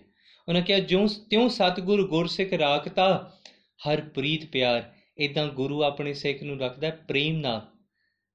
ਆਪਣੀ ਮਨ ਦੇ ਵਿੱਚ ਜੇ ਉਹ ਚਾਉ, ਉਹ ਖਿੱਚ ਹੋਵੇਗੀ ਤੇ ਗੁਰੂ ਨੂੰ ਆਪਣੇ ਵੱਲ ਖਿੱਚਾਂਗੇ। ਜੇ ਇਹ ਪ੍ਰੇਮ ਜਿਹੜਾ ਨਿਵਾਣ ਵੱਲ ਨੂੰ ਜਾਏਗਾ ਤੇ ਇਹੀ ਪ੍ਰੇਮ ਮੇਰੇ ਜੀਵਨ ਦੀ ਵਾਸਨਾ ਬਣ ਜਾਏ। ਨੋ ਜੇ ਅਸੀਂ ਇਸ ਚੀਜ਼ ਨੂੰ ਸਮਝਣਾ ਹੋਵੇ ਕਿ ਕਿੰਨੇ ਸਾਲ ਜਪੀਏ how long we have to go through this process of ਕਿ ਮੈਨੂੰ ਦੁੱਖ ਹੈ, ਪਿਆਰੇ ਦਾ ਬਿਰ ਹੈ, ਉਹਨੂੰ ਕਿਵੇਂ ਮਿਲਾਂ? ਤੇ ਸੱਚੀ ਗੱਲ ਹੈ ਪਿਆਰਿਓ, ਇਹ ਉਹਨਾਂ ਉੱਚੀ ਅਵਸਥਾਵਾਂ ਵਾਲਿਆਂ ਦਾ ਜ਼ਿਕਰ ਹੈ ਨਾ, ਜਿਨ੍ਹਾਂ ਦੀ ਮਨ ਦੇ ਵਿੱਚ ਇੱਕ ਖਿੰਨ ਵੀ ਨਹੀਂ ਰਿਹਾ ਜਾਂਦਾ। ਹਉ ਰਹਿ ਨਾ ਸਕਾਂ, ਬਿਨ ਦੇਖੇ ਪ੍ਰੀਤਮਾ, ਮੈਂ ਨੀਰ ਵਏ ਵਹਿ ਚੱਲੇ ਜੀਓ। ਉਸ ਪਿਆਰੇ ਨੂੰ ਦੇਖਣ ਤੋਂ ਬਿਨਾ ਰਹਿ ਨਹੀਂ ਸਕਦਾ। ਆਪਾਂ ਹਰ ਰੋਜ਼ ਉਸ ਸ਼ਬਦ ਨੂੰ ਪੜ੍ਹਦੇ ਹਾਂ, ਧੰਨ ਗੁਰੂ ਅਰਜੁਨ ਦੇਵ ਸੱਚੇ ਪਾਤਸ਼ਾਹ। ਉਹਨਾਂ ਬਚਨ ਆਖਿਆ, ਧੰਨ ਗੁਰੂ ਰਾਮਦਾਸ ਸੱਚੇ ਪਾਤਸ਼ਾਹ ਵਾਸਤੇ। ਉਹਨਾਂ ਕਿਹਾ, ਮੇਰਾ ਮਨ ਲੋਚੈ, ਗੁਰ ਦਰਸ਼ਨ ਤਾਈ ਬਿਲਪ ਕਰੇ। ਚਾਤ੍ਰਿਕ ਕੀ ਨਿਆਈ ਤ੍ਰਿਖਾ ਨਾ ਉਤਰੇ, ਸ਼ਾਂਤ ਨਾ ਆਵੇ ਬਿਨ ਦਰਸ਼ਨ ਸੰਤ ਪਿਆਰੇ ਜੀਓ। ਧੰਨ ਗੁਰੂ ਨਾਨਕ ਦੇਵ ਸੱਚੇ ਪਾਤਸ਼ਾਹ, ਸਾਰਾ ਸੰਸਾਰ ਸੁੱਤਾ ਹੈ। ਤਲਵੰਡੀ ਦੇ ਵਿੱਚ ਮਹਾਰਾਜ ਨਹੀਂ ਧੰਨ ਗੁਰੂ ਨਾਨਕ ਸਾਹਿਬ ਉੱਠ ਕੇ ਬੈਠੇ ਨੇ। ਉਹਨਾਂ ਦੀ ਮਾਂ, ਮਾਤਾ ਤ੍ਰਿਪਤਾ ਜੀ ਆਏ ਤੇ ਮਾਤਾ ਜੀ ਨੇ ਇੱਕੋ ਗੱਲ ਪੁੱਛੀ, ਕਹਿੰਦੇ, ਲਾਲ ਜੀ, ਸਾਰਾ ਸੰਸਾਰ ਸੋ ਰਿਹਾ ਹੈ, ਅੱਧੀ ਰਾਤ ਦਾ ਵੇਲਾ ਹੈ, ਤੁਸੀਂ ਕਿਉਂ ਜਾਗਦੇ ਹੋ? ਕੀ ਗੱਲ? ਤੁਸੀਂ ਤੁਹਾਨੂੰ ਇਨੀ ਚਿੰਤਾ ਕਿਸ ਗੱਲ ਦੀ? ਕਿਉਂ ਚਿੰਤਾਤ ਹੋਏ ਹੋ? ਧੰਨ ਗੁਰੂ ਨਾਨਕ ਸਾਹਿਬ ਜੀ ਨੇ ਇੱਕ ਬਚਨ ਆਖਿਆ ਉਹਨਾਂ ਦੇ ਕੰਨਾਂ ਦੇ ਵਿੱਚ ਆਵਾਜ਼ ਪਈ ਉਸ ਪਪੀਹੇ ਦੀ ਤੇ ਉਸ ਪਪੀਹੇ ਨੇ ਆਵਾਜ਼ ਕੱਢੀ, ਪੀਊ ਪੀਊ ਦੀ ਆਵਾਜ਼ ਤੇ ਉਸ ਪੀਊ ਪੀਊ ਦੀ ਆਵਾਜ਼ ਸੁਣ ਕੇ ਮਹਾਰਾਜ ਨੇ ਮਾਤਾ ਜੀ ਨੂੰ ਕਿਹਾ ਕਿ ਦੀ ਮਾਂ, ਇਸ ਪਪੀਹੇ ਨੂੰ ਪੁੱਛ ਕੇ ਦੇਖੋ, ਇਸ ਪਪੀਹੇ ਨੂੰ ਆਖੋ ਕਿ ਸੌਂ ਜਾਵੇ। ਕਿਉਂ ਜਾਗਦਾ ਪਿਆ? ਉਹ ਪਪੀਹਾ ਤਾਂ ਕਰਕੇ ਜਾਗਦਾ ਹੈ ਕਿ ਉਸ ਦੇ ਮਨ ਦੇ ਵਿੱਚ ਉਸ ਤਸੰਤੀ ਬੂੰਦ ਨੂੰ ਪਾਣ ਦੀ, ਆਪਣੇ ਅੰਦਰ ਦੀ ਪਿਆਸ ਨੂੰ ਬੁਝਾਉਣ ਦੀ ਇੱਕ ਬਿਰਹਾ ਉਹਦੇ ਅੰਦਰ ਹੈ ਕਿ ਮੈਂ ਕਿਸੇ ਤਰ੍ਹਾਂ ਆਪਣੇ ਅੰਦਰ ਦੀ ਪਿਆਸ ਨੂੰ ਬੁਝਾ ਲਾਂ। ਉਹ ਪੁਕਾਰਦਾ ਪਿਆ ਹੈ ਕਿ ਕਿਤੇ ਬਾਰਿਸ਼ ਹੋ ਜਾਵੇ, ਮੇਰੇ ਅੰਦਰ ਦੀ ਪਿਆਸ ਬੁਝੇ। ਸੱਚੀ ਗੱਲ ਹੈ, ਜਿਹੜਾ ਭਗਤ ਉਸ ਪਿਆਰੇ ਦੀ ਯਾਦ ਵਿੱਚ ਰਾਤ ਬੈਠ ਕੇ ਉਹਨੂੰ ਪੁਕਾਰੇ ਨਾ, ਉਹਦੇ ਅੰਦਰ ਦੀ ਬਿਰਹਾ ਦੀ ਅੱਗ ਉਹੀ ਜਾਣਦਾ ਹੈ, ਮਾਂ। ਤੇ ਮਾਤਾ ਤ੍ਰਿਪਤਾ ਜੀ ਨੂੰ ਗੁਰੂ ਨਾਨਕ ਸਾਹਿਬ ਜੀ ਨੇ ਕਿਹਾ, ਮਹਾਰਾਜ ਨੇ ਕਿਹਾ, ਕਹਿੰਦੀ, ਜਿਹੜਾ ਚਾਤਰਿਕ ਹੈ ਨਾ, ਉਹ ਬੋਲਦਾ ਹੈ ਰੈਨ ਬਬੀਹਾ, ਬੋਲਿਓ ਮੇਰੀ ਮਾਈ। ਉਹਨਾਂ ਕਿਹਾ, ਚਾਤਰਿਕ ਮੀਨ ਜਲ ਹੀ ਤੇ ਸੁਖ ਪਾਵੈ, ਸਾਰੰਗ ਸ਼ਬਦ ਸੁਹਾਈ। ਕਹਿੰਦੀ, ਜਿਹੜਾ ਚਾਤਰਿਕ ਹੈ ਨਾ ਉਹ ਜਲ ਤੋਂ ਬਿਨਾ ਉਹਦੀ ਪਿਆਸ ਨਹੀਂ ਬੁਝਦੀ, ਇਸੇ ਤਰ੍ਹਾਂ ਇੱਕ ਗੁਰਸਿੱਖ ਦੇ ਅੰਦਰ ਦੀ ਪਿਆਸ ਉਸ ਪਿਆਰੇ ਨੂੰ ਮਿਲਣ ਬਿਨਾ ਬੁਝਦੀ ਨਹੀਂ ਤੇ ਬਾਬਾ ਫਰੀਦ ਸਾਹਿਬ ਕਹਿੰਦੇ ਕਹਿੰਦੇ ਵਿਵਾਹੀ ਤਾਂ ਮਾਮਲੇ, ਹੁਣ ਮਾਮਲੇ ਪੈ ਗਏ, ਹੁਣ ਤੂੰ ਇੱਕ ਗੱਲ ਕੀਤੀ, ਹੁਣ ਤੂੰ ਪਰਮਾਤਮਾ ਦੇ ਪਰਮਾਰਥ ਦੇ ਰਸਤੇ ਤੇ ਤੁਰਨਾ ਸ਼ੁਰੂ ਕਰ ਦਿੱਤਾ, ਹੁਣ ਤੂੰ ਵਾਪਸ ਸੰਸਾਰੀ ਨਹੀਂ ਹੋ ਸਕਦਾ। ਹੁਣ ਤੂੰ ਸੰਸਾਰ ਤਿਆਗ ਦਿੱਤਾ, ਇਸ ਕਾਰਨ ਕਰਕੇ ਕਿ ਹੁਣ ਤੈਨੂੰ ਲੋਕਾਂ ਦੇ ਵਿਸ਼ਈਆਂ ਗੱਲਾਂ, ਨਿੰਦਿਆ ਮਾੜੇ ਵਿਚਾਰ ਫੁਰਨੇ, ਇਹ ਤੈਨੂੰ ਚੰਗੇ ਨਹੀਂ ਲੱਗਦੇ, ਮਾੜੇ ਗਾਣੇ ਹੁਣ ਚੰਗੇ ਨਹੀਂ ਲੱਗਦੇ। ਹਾਂ, ਪਰ ਇੱਕ ਗੱਲ ਹੈ ਜਦੋਂ ਤੂੰ ਬਾਣੀ ਪੜਨ ਲੱਗਦਾ, ਤੇਰਾ ਮਨ ਤਾਂ ਨਹੀਂ ਜੁੜਦਾ। ਸੱਚੀ ਗੱਲ ਪਿਆਰੇ, ਹੁਣ ਮਾੜੀ ਗੰਦੀ ਗੀਤ ਸੁਣਦੇ ਨਹੀਂ, ਚੰਗੇ ਨਹੀਂ ਲੱਗਦੇ। ਹੁਣ ਪੱਬਾਂ 'ਚ, ਡਿਸਕੋ 'ਚ ਜਾਣਾ, ਮਾੜੇ ਭੋਜਨ ਖਾਣੇ, ਮਾੜੀ ਕੰਮ ਵਿਸ਼ਈ ਕਰਨੀ ਆ ਚੰਗੇ ਨਹੀਂ ਲੱਗਦੇ। ਪਰ ਹੁਣ ਸੱਚੀ ਗੱਲ ਹੈ ਬਾਣੀ ਪੜਦਿਆਂ ਹਲੇ ਜੀ ਜੁੜਦਾ ਨਹੀਂ। ਕੀਰਤਨ 'ਚ ਬੈਠਿਆ ਨਹੀਂ ਜਾਂਦਾ। ਇਹ ਦੁੱਖ, ਜਦੋਂ ਮੈਂ ਵਿਸ਼ਈ ਸੀ, ਵਿਕਾਰੀ ਸੀ, ਤੇ ਮੈਂ 11 ਵਜੇ ਉੱਠਦਾ ਸੀ, ਉੱਠ ਕੇ ਕਿਸੇ ਪੁੱਛਿਆ ਸੀ, ਮੂੰਹ ਧੋਤਾ ਹੈ ਕਿ ਜਪਜੀ ਸਾਹਿਬ ਕੀਤਾ ਕਿ ਨਹੀਂ? ਕਿਸੇ ਪੁੱਛਿਆ ਸੀ, ਨਿਤਨੇਮ ਕੀਤਾ ਕਿ ਨਹੀਂ? ਪਰ ਨਹੀਂ, ਅੱਜ ਜਦੋਂ ਮੈਂ ਵਿਕਾਰੀ ਹੋ ਕੇ ਮਾੜੇ ਕੰਮ ਕਰਨ ਲੱਗਦਾ ਤੇ ਮੇਰੇ ਹੱਥ 'ਚ ਪਾਇਆ ਗੁਰੂ ਦਾ ਕੜਾ, ਮੈਨੂੰ ਚੇਤਾ ਦਵਾਉਂਦਾ ਹੈ ਕਿ ਨਹੀਂ, ਇਹਨਾਂ ਹੱਥਾਂ ਨਾਲ ਮਾੜੇ ਕੰਮ ਨਾ ਕਰੀ। ਅੱਜ ਜਦੋਂ ਮੈਂ ਵਿਸ਼ਾਈ ਹੋਇਆ, ਮਾੜੇ ਮਾੜੀਆਂ ਫਿਲਮਾਂ ਦੇਖਦਾ ਤੇ ਹਾਂ, ਇਹ ਅੱਖਾਂ ਦੇ ਨਾਲ ਮੈਨੂੰ ਚੇਤਾ ਆਉਂਦਾ ਇਹਨਾਂ ਅੱਖਾਂ ਦੇ ਵਿੱਚ ਗੁਰੂ ਨੇ ਅੰਮ੍ਰਿਤ ਦੀ ਦਾਤ ਪਾਈ ਸੀ। ਇਹ ਮਾਮਲੇ ਪਏ ਨੇ। ਹੁਣ ਇਹ ਜਿਹੜਾ ਡਿਸਪਲਿਨ ਗੁਰੂ ਨੇ ਮੈਨੂੰ ਦਿੱਤਾ, ਇਹ ਮੈਨੂੰ ਹਾਂ, ਜੀਵਨ ਦੇ ਵਿੱਚ ਬੰਦਿਸ਼ ਲੱਗਦਾ ਹੈ, ਪਰ ਇਹ ਬੰਦਿਸ਼ ਮੈਨੂੰ ਜੀਵਨ 'ਚ ਇੱਕ ਸੰਜਮ ਬਖਸ਼ਦੀ, ਇੱਕ ਸੈਲਫ ਕੰਟਰੋਲ ਬਖਸ਼ਦੀ ਹੈ, ਜਿੱਥੇ ਪਹਿਲਾਂ ਮੈਂ ਪੁੱਛਦਾ ਨਹੀਂ ਸੀ ਕਿ ਹਾਂ, ਖਾਣ ਤੋਂ ਪਹਿਲਾਂ ਜਪਜੀ ਸਾਹਿਬ ਪਾਠ ਕਰਨਾ ਕਿ ਨਹੀਂ? ਅੱਜ ਮੈਂ ਇਹ ਸੋਚਦਾ ਕਿ ਨਹੀਂ ਜਪਜੀ ਸਾਹਿਬ ਪਾਠ ਕੀਤੇ ਬਿਨਾ ਖਾਣਾ ਨਹੀਂ Imagine this that you're not perfect. You have not reached to your destination, but that the little understanding of Gurmat, that little understanding of Maryada, that little tiny steps that you have taken, you have come so far that you cannot go back to the same world now. ਤੁਸੀਂ ਵਾਪਸ ਉਸ ਵਿਸ਼ਈ ਰਸਤੇ ਤੇ ਨਹੀਂ ਜਾ ਸਕਦੇ ਸੰਸਾਰੀ ਰਸਤੇ ਤੇ ਨਹੀਂ ਜਾ ਸਕਦੇ ਕਿ ਹਾਂ ਠੀਕ ਹੁਣ ਮੈਂ ਸ਼ਰਾਬਾ ਪੀਣੀਆਂ ਸ਼ੁਰੂ ਕਰ ਦੇਣੀਆਂ ਦੁਬਾਰਾ ਨਹੀਂ। ਹੋ ਹੀ ਨਹੀਂ ਸਕਦਾ ਕਿਉਂਕਿ ਹੁਣ ਤੁਹਾਨੂੰ ਚੰਗਾ ਨਹੀਂ ਲੱਗੇਗਾ ਕਦੇ ਵੀ। ਪਰ ਹਾਂ, ਤੁਸੀਂ ਉਸ ਪਰਮ ਆਨੰਦ ਦੀ, ਉਸ ਪਰਮਾਤਮਾ ਨੂੰ ਮਿਲਣ ਦੀ ਅਵਸਥਾ ਤੱਕ ਪਹੁੰਚੇ ਨਹੀਂ। ਪਰ ਇਥੋਂ ਮੁੜਿਆ ਨਹੀਂ ਜਾਣਾ ਤੇ ਅੱਗੇ ਦੁੱਖ ਬੜੇ ਨੇ। ਜਪਜੀ ਸਾਹਿਬ ਕੀਤੇ ਦਾ ਹਲੇ ਦੁੱਖ ਬੜਾ ਹੈ। ਸਵੇਰੇ ਉੱਠਣਾ ਪੈਂਦਾ ਹੈ। ਜੀਵਨ 'ਚ ਮਰਿਆਦਾ ਰੱਖਣੀ ਪੈਂਦੀ ਹੈ, ਦੁੱਖ ਬੜਾ ਹੈ। ਪਰ ਇਹ ਜਿਹੜੇ ਮਾਮਲੇ ਨੇ, ਇਹਨਾਂ ਮਾਮਲਿਆਂ ਨੇ ਹੀ ਉਸ ਪਿਆਰੇ ਦਾ ਸੰਗ ਬਖਸ਼ਣਾ। ਇਹਨਾਂ ਇਹਨਾਂ ਮਾਮਲਿਆਂ ਨੇ ਹੀ ਉਸ ਪਿਆਰੇ ਦੀ ਖੁਸ਼ੀ ਬਖਸ਼ਣੀ ਤੇ ਜਿਸ ਵੇਲੇ ਉਹ ਪਿਆਰਾ ਖੁਸ਼ ਹੋ ਗਿਆ ਨਾ, ਤੇ ਇਹ ਜਿਹੜਾ ਬਿਰਹਾ ਦੀ ਅੱਗ ਹੈ ਨਾ, ਸੱਚੀ ਗੱਲ ਪਿਆਰਿਓ, ਇਹ ਚੰਦਨ ਦਾ ਠੰਡਕ ਬਣ ਜਾਏਗੀ। ਇਹ ਉਸ ਪਾਣੀ ਦੀ ਵਰਗੀ ਸੀਤਲਤਾ ਬਣ ਜਾਏਗੀ, ਜਿਹੜੀ ਸੀਤਲਤਾ ਕਈ ਜਨਮਾਂ ਦੀ ਲਾਈ ਹੋਈ ਅੱਗ ਨੂੰ ਇੱਕੋ ਵਾਰ 'ਚ ਬੁਝਾ ਦਿੰਦੀ ਹੈ। ਗੁਰੂ ਨਾਨਕ ਸਾਹਿਬ ਮਹਾਰਾਜ ਨੂੰ ਪੁੱਛਿਆ ਕਿਸੇ, ਕਹਿੰਦੇ, ਸਤਿਗੁਰੂ, ਦੱਸੋ ਕਦੋਂ ਤੱਕ ਜਪੀਏ? ਕਦੋਂ ਤੱਕ ਮੈਂ ਇਹ ਸੋਚਾਂ ਕਿ ਮੈਂ ਕਦੋਂ ਤੱਕ ਆਪਣੇ ਮਨ ਨੂੰ ਮੈਂ ਤ੍ਰਿਪਤ ਕਰ ਸਕਦਾ ਦੇਖੋ, ਇੱਕ ਸ਼ਬਦ ਸਤਿਗੁਰੂ ਜੀ ਨੇ ਵਰਤਿਆ। ਮਹਾਰਾਜ ਕਹਿੰਦੀ ਕਹਿੰਦੀ ਮਾਰੂਥਲ ਨੂੰ ਪੁੱਛੋ, ਇੱਕ ਡੈਜ਼ਰਟ ਨੂੰ ਜਾ ਕੇ ਪੁੱਛੋ, ਕਹਿੰਦੇ, ਕਿੰਨੀ ਕੁ ਬਾਰਿਸ਼ ਹੋਵੇ ਤੇ ਤੂੰ ਰੱਜ ਜਾਏਗਾ। ਉਸ ਡੈਜ਼ਰਟ ਨੂੰ ਪੁੱਛੋ, ਕਿੰਨੀ ਬਾਰਿਸ਼ ਹੋਵੇ ਤੂੰ ਰੱਜ ਜਾਏਗਾ? ਉਹ ਡੈਜ਼ਰਟ ਕਹੇਗਾ, ਕਹਿੰਦੇ ਜਿੰਨੀ ਪੈਂਦੀ ਹੈ ਪੈਣ ਦੋ, ਮੇਰਾ ਅੰਦਰ ਸੁੱਕਿਆ ਪਿਆ ਹੈ ਉਹਨਾਂ ਕਿਹਾ, ਮੈਂ ਨਹੀਂ ਰੱਜ ਸਕਦਾ।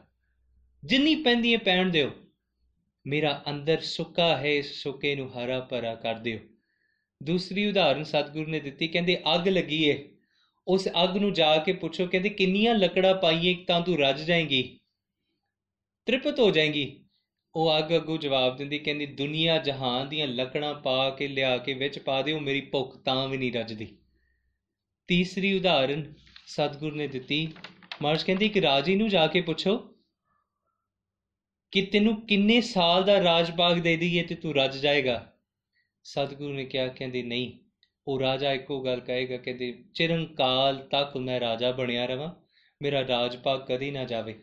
ਤੇ ਸੱਚੀ ਗੱਲ ਹੈ, ਕੁਰਸੀ ਦਾ ਮੂੰਹ ਇਦਾਂ ਹੈ ਮਨੁੱਖ ਕਹਿੰਦਾ ਕਦੇ ਨਾ ਜਾਵੇ। ਪਰ ਜਿਹੜਾ ਗੁਰਸਿੱਖ ਹੈ ਨਾ ਉਸ ਨੂੰ ਪੁੱਛ ਕੇ ਦੇਖੋ ਕਿੰਨੀ ਕੁ ਬੰਦਗੀ ਮਿਲ ਜਾਏ, ਕਿੰਨੇ ਕੁ ਸਵਾਸ ਮਿਲ ਜਾਣ, ਕਿੰਨੇ ਕੁ ਤੈਨੂੰ ਪਿਆਰੇ ਦਾ ਬੰਦਗੀਆਂ ਦੇ ਸਾਹ ਮਿਲ ਜਾਣ।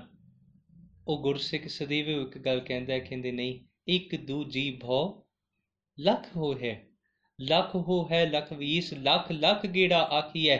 ਏਕ ਨਾਮ ਜਗਦੀਸ਼ ਨਾ ਕਿਹਾ, ਕਹਿੰਦੇ, ਇਹ ਜੀਵ ਕਹਿੰਦੇ ਇੱਕ ਜੀਵ ਦੀ ਲੱਖਾਂ ਬਣ ਜਾਣ। ਉਹਨਾਂ ਕਿਹਾ, ਲੱਖਾਂ ਤੋਂ ਮੈਂ ਲੱਖਾਂ ਲੱਖਾਂ ਵਾਰ ਤੇਰਾ ਨਾਮ ਜਪਾਂ, ਮੈਂ ਤਾਂ ਵੀ ਨਹੀਂ ਰੱਜ ਸਕਦਾ। ਮੇਰੇ ਅੰਦਰ ਦੀ ਭੁੱਖ ਇਹ ਹੈ।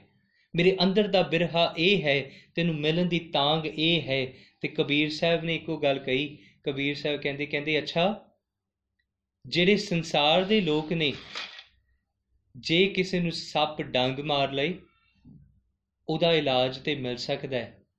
ਪਰ ਜਿਹਨੂੰ ਬਿਰਹਾ ਨੇ ਡੰਗ ਮਾਰਿਆ ਉਹਦਾ ਇਲਾਜ ਨਹੀਂ ਮਿਲ ਸਕਦਾ। ਉਹਦਾ ਇਲਾਜ ਕਦੇ ਨਹੀਂ ਮਿਲ ਸਕਦਾ। ਸੰਸਾਰ ਦੇ ਲੋਕ ਕਹਿੰਦੇ ਨੇ, ਆਹ ਦਵਾਈ ਲੈ ਲਓ, ਠੀਕ ਹੋ ਜਾਏਗਾ। ਤੇ ਜਿਹਦੇ ਅੰਦਰ ਨੂੰ ਉਸ, ਅੰਦਰ ਦੇ ਵਿੱਚ ਉਸ ਪਿਆਰੀ ਨੂੰ ਮਿਲਣ ਦੀ ਤਾਂਗ ਲੱਗੀ, ਉਹਨੂੰ ਕਿਹੜੀ ਦਵਾਈ ਅਸਰ ਕਰੇਗੀ ਉਹਨੂੰ ਕਿਹੜਾ ਮੰਤਰ ਅਸਰ ਕਰੇਗਾ ਨਹੀਂ ਪਿਆਰਿਆ, ਉਸ ਦਾ ਅੰਤਰ ਤੇ ਉਸ ਦਾ ਮਨ ਤੇ ਉਸ ਪਿਆਰੇ ਨੂੰ ਮਿਲਣ ਤੋਂ ਬਾਅਦ ਹੀ ਸੁੱਖ ਵਿੱਚ ਆਏਗਾ। ਇਸ ਅੰਦਰ ਦੀ ਅੱਗ ਨੂੰ ਉਹ ਪਿਆਰਾ ਹੀ ਜਾਣਦਾ ਹੈ, ਜਿਹੜਾ ਉਸ ਅੰਦਰ ਦੀ ਅੱਗ ਵਿੱਚ ਸੜ ਰਿਹਾ ਹੈ। ਅੰਦਰ ਦੁੱਖ ਹੈ, ਪਰ ਇਹ ਦੁੱਖ ਦੇ ਵਿੱਚ ਵੀ ਸੁੱਖ ਹੈ।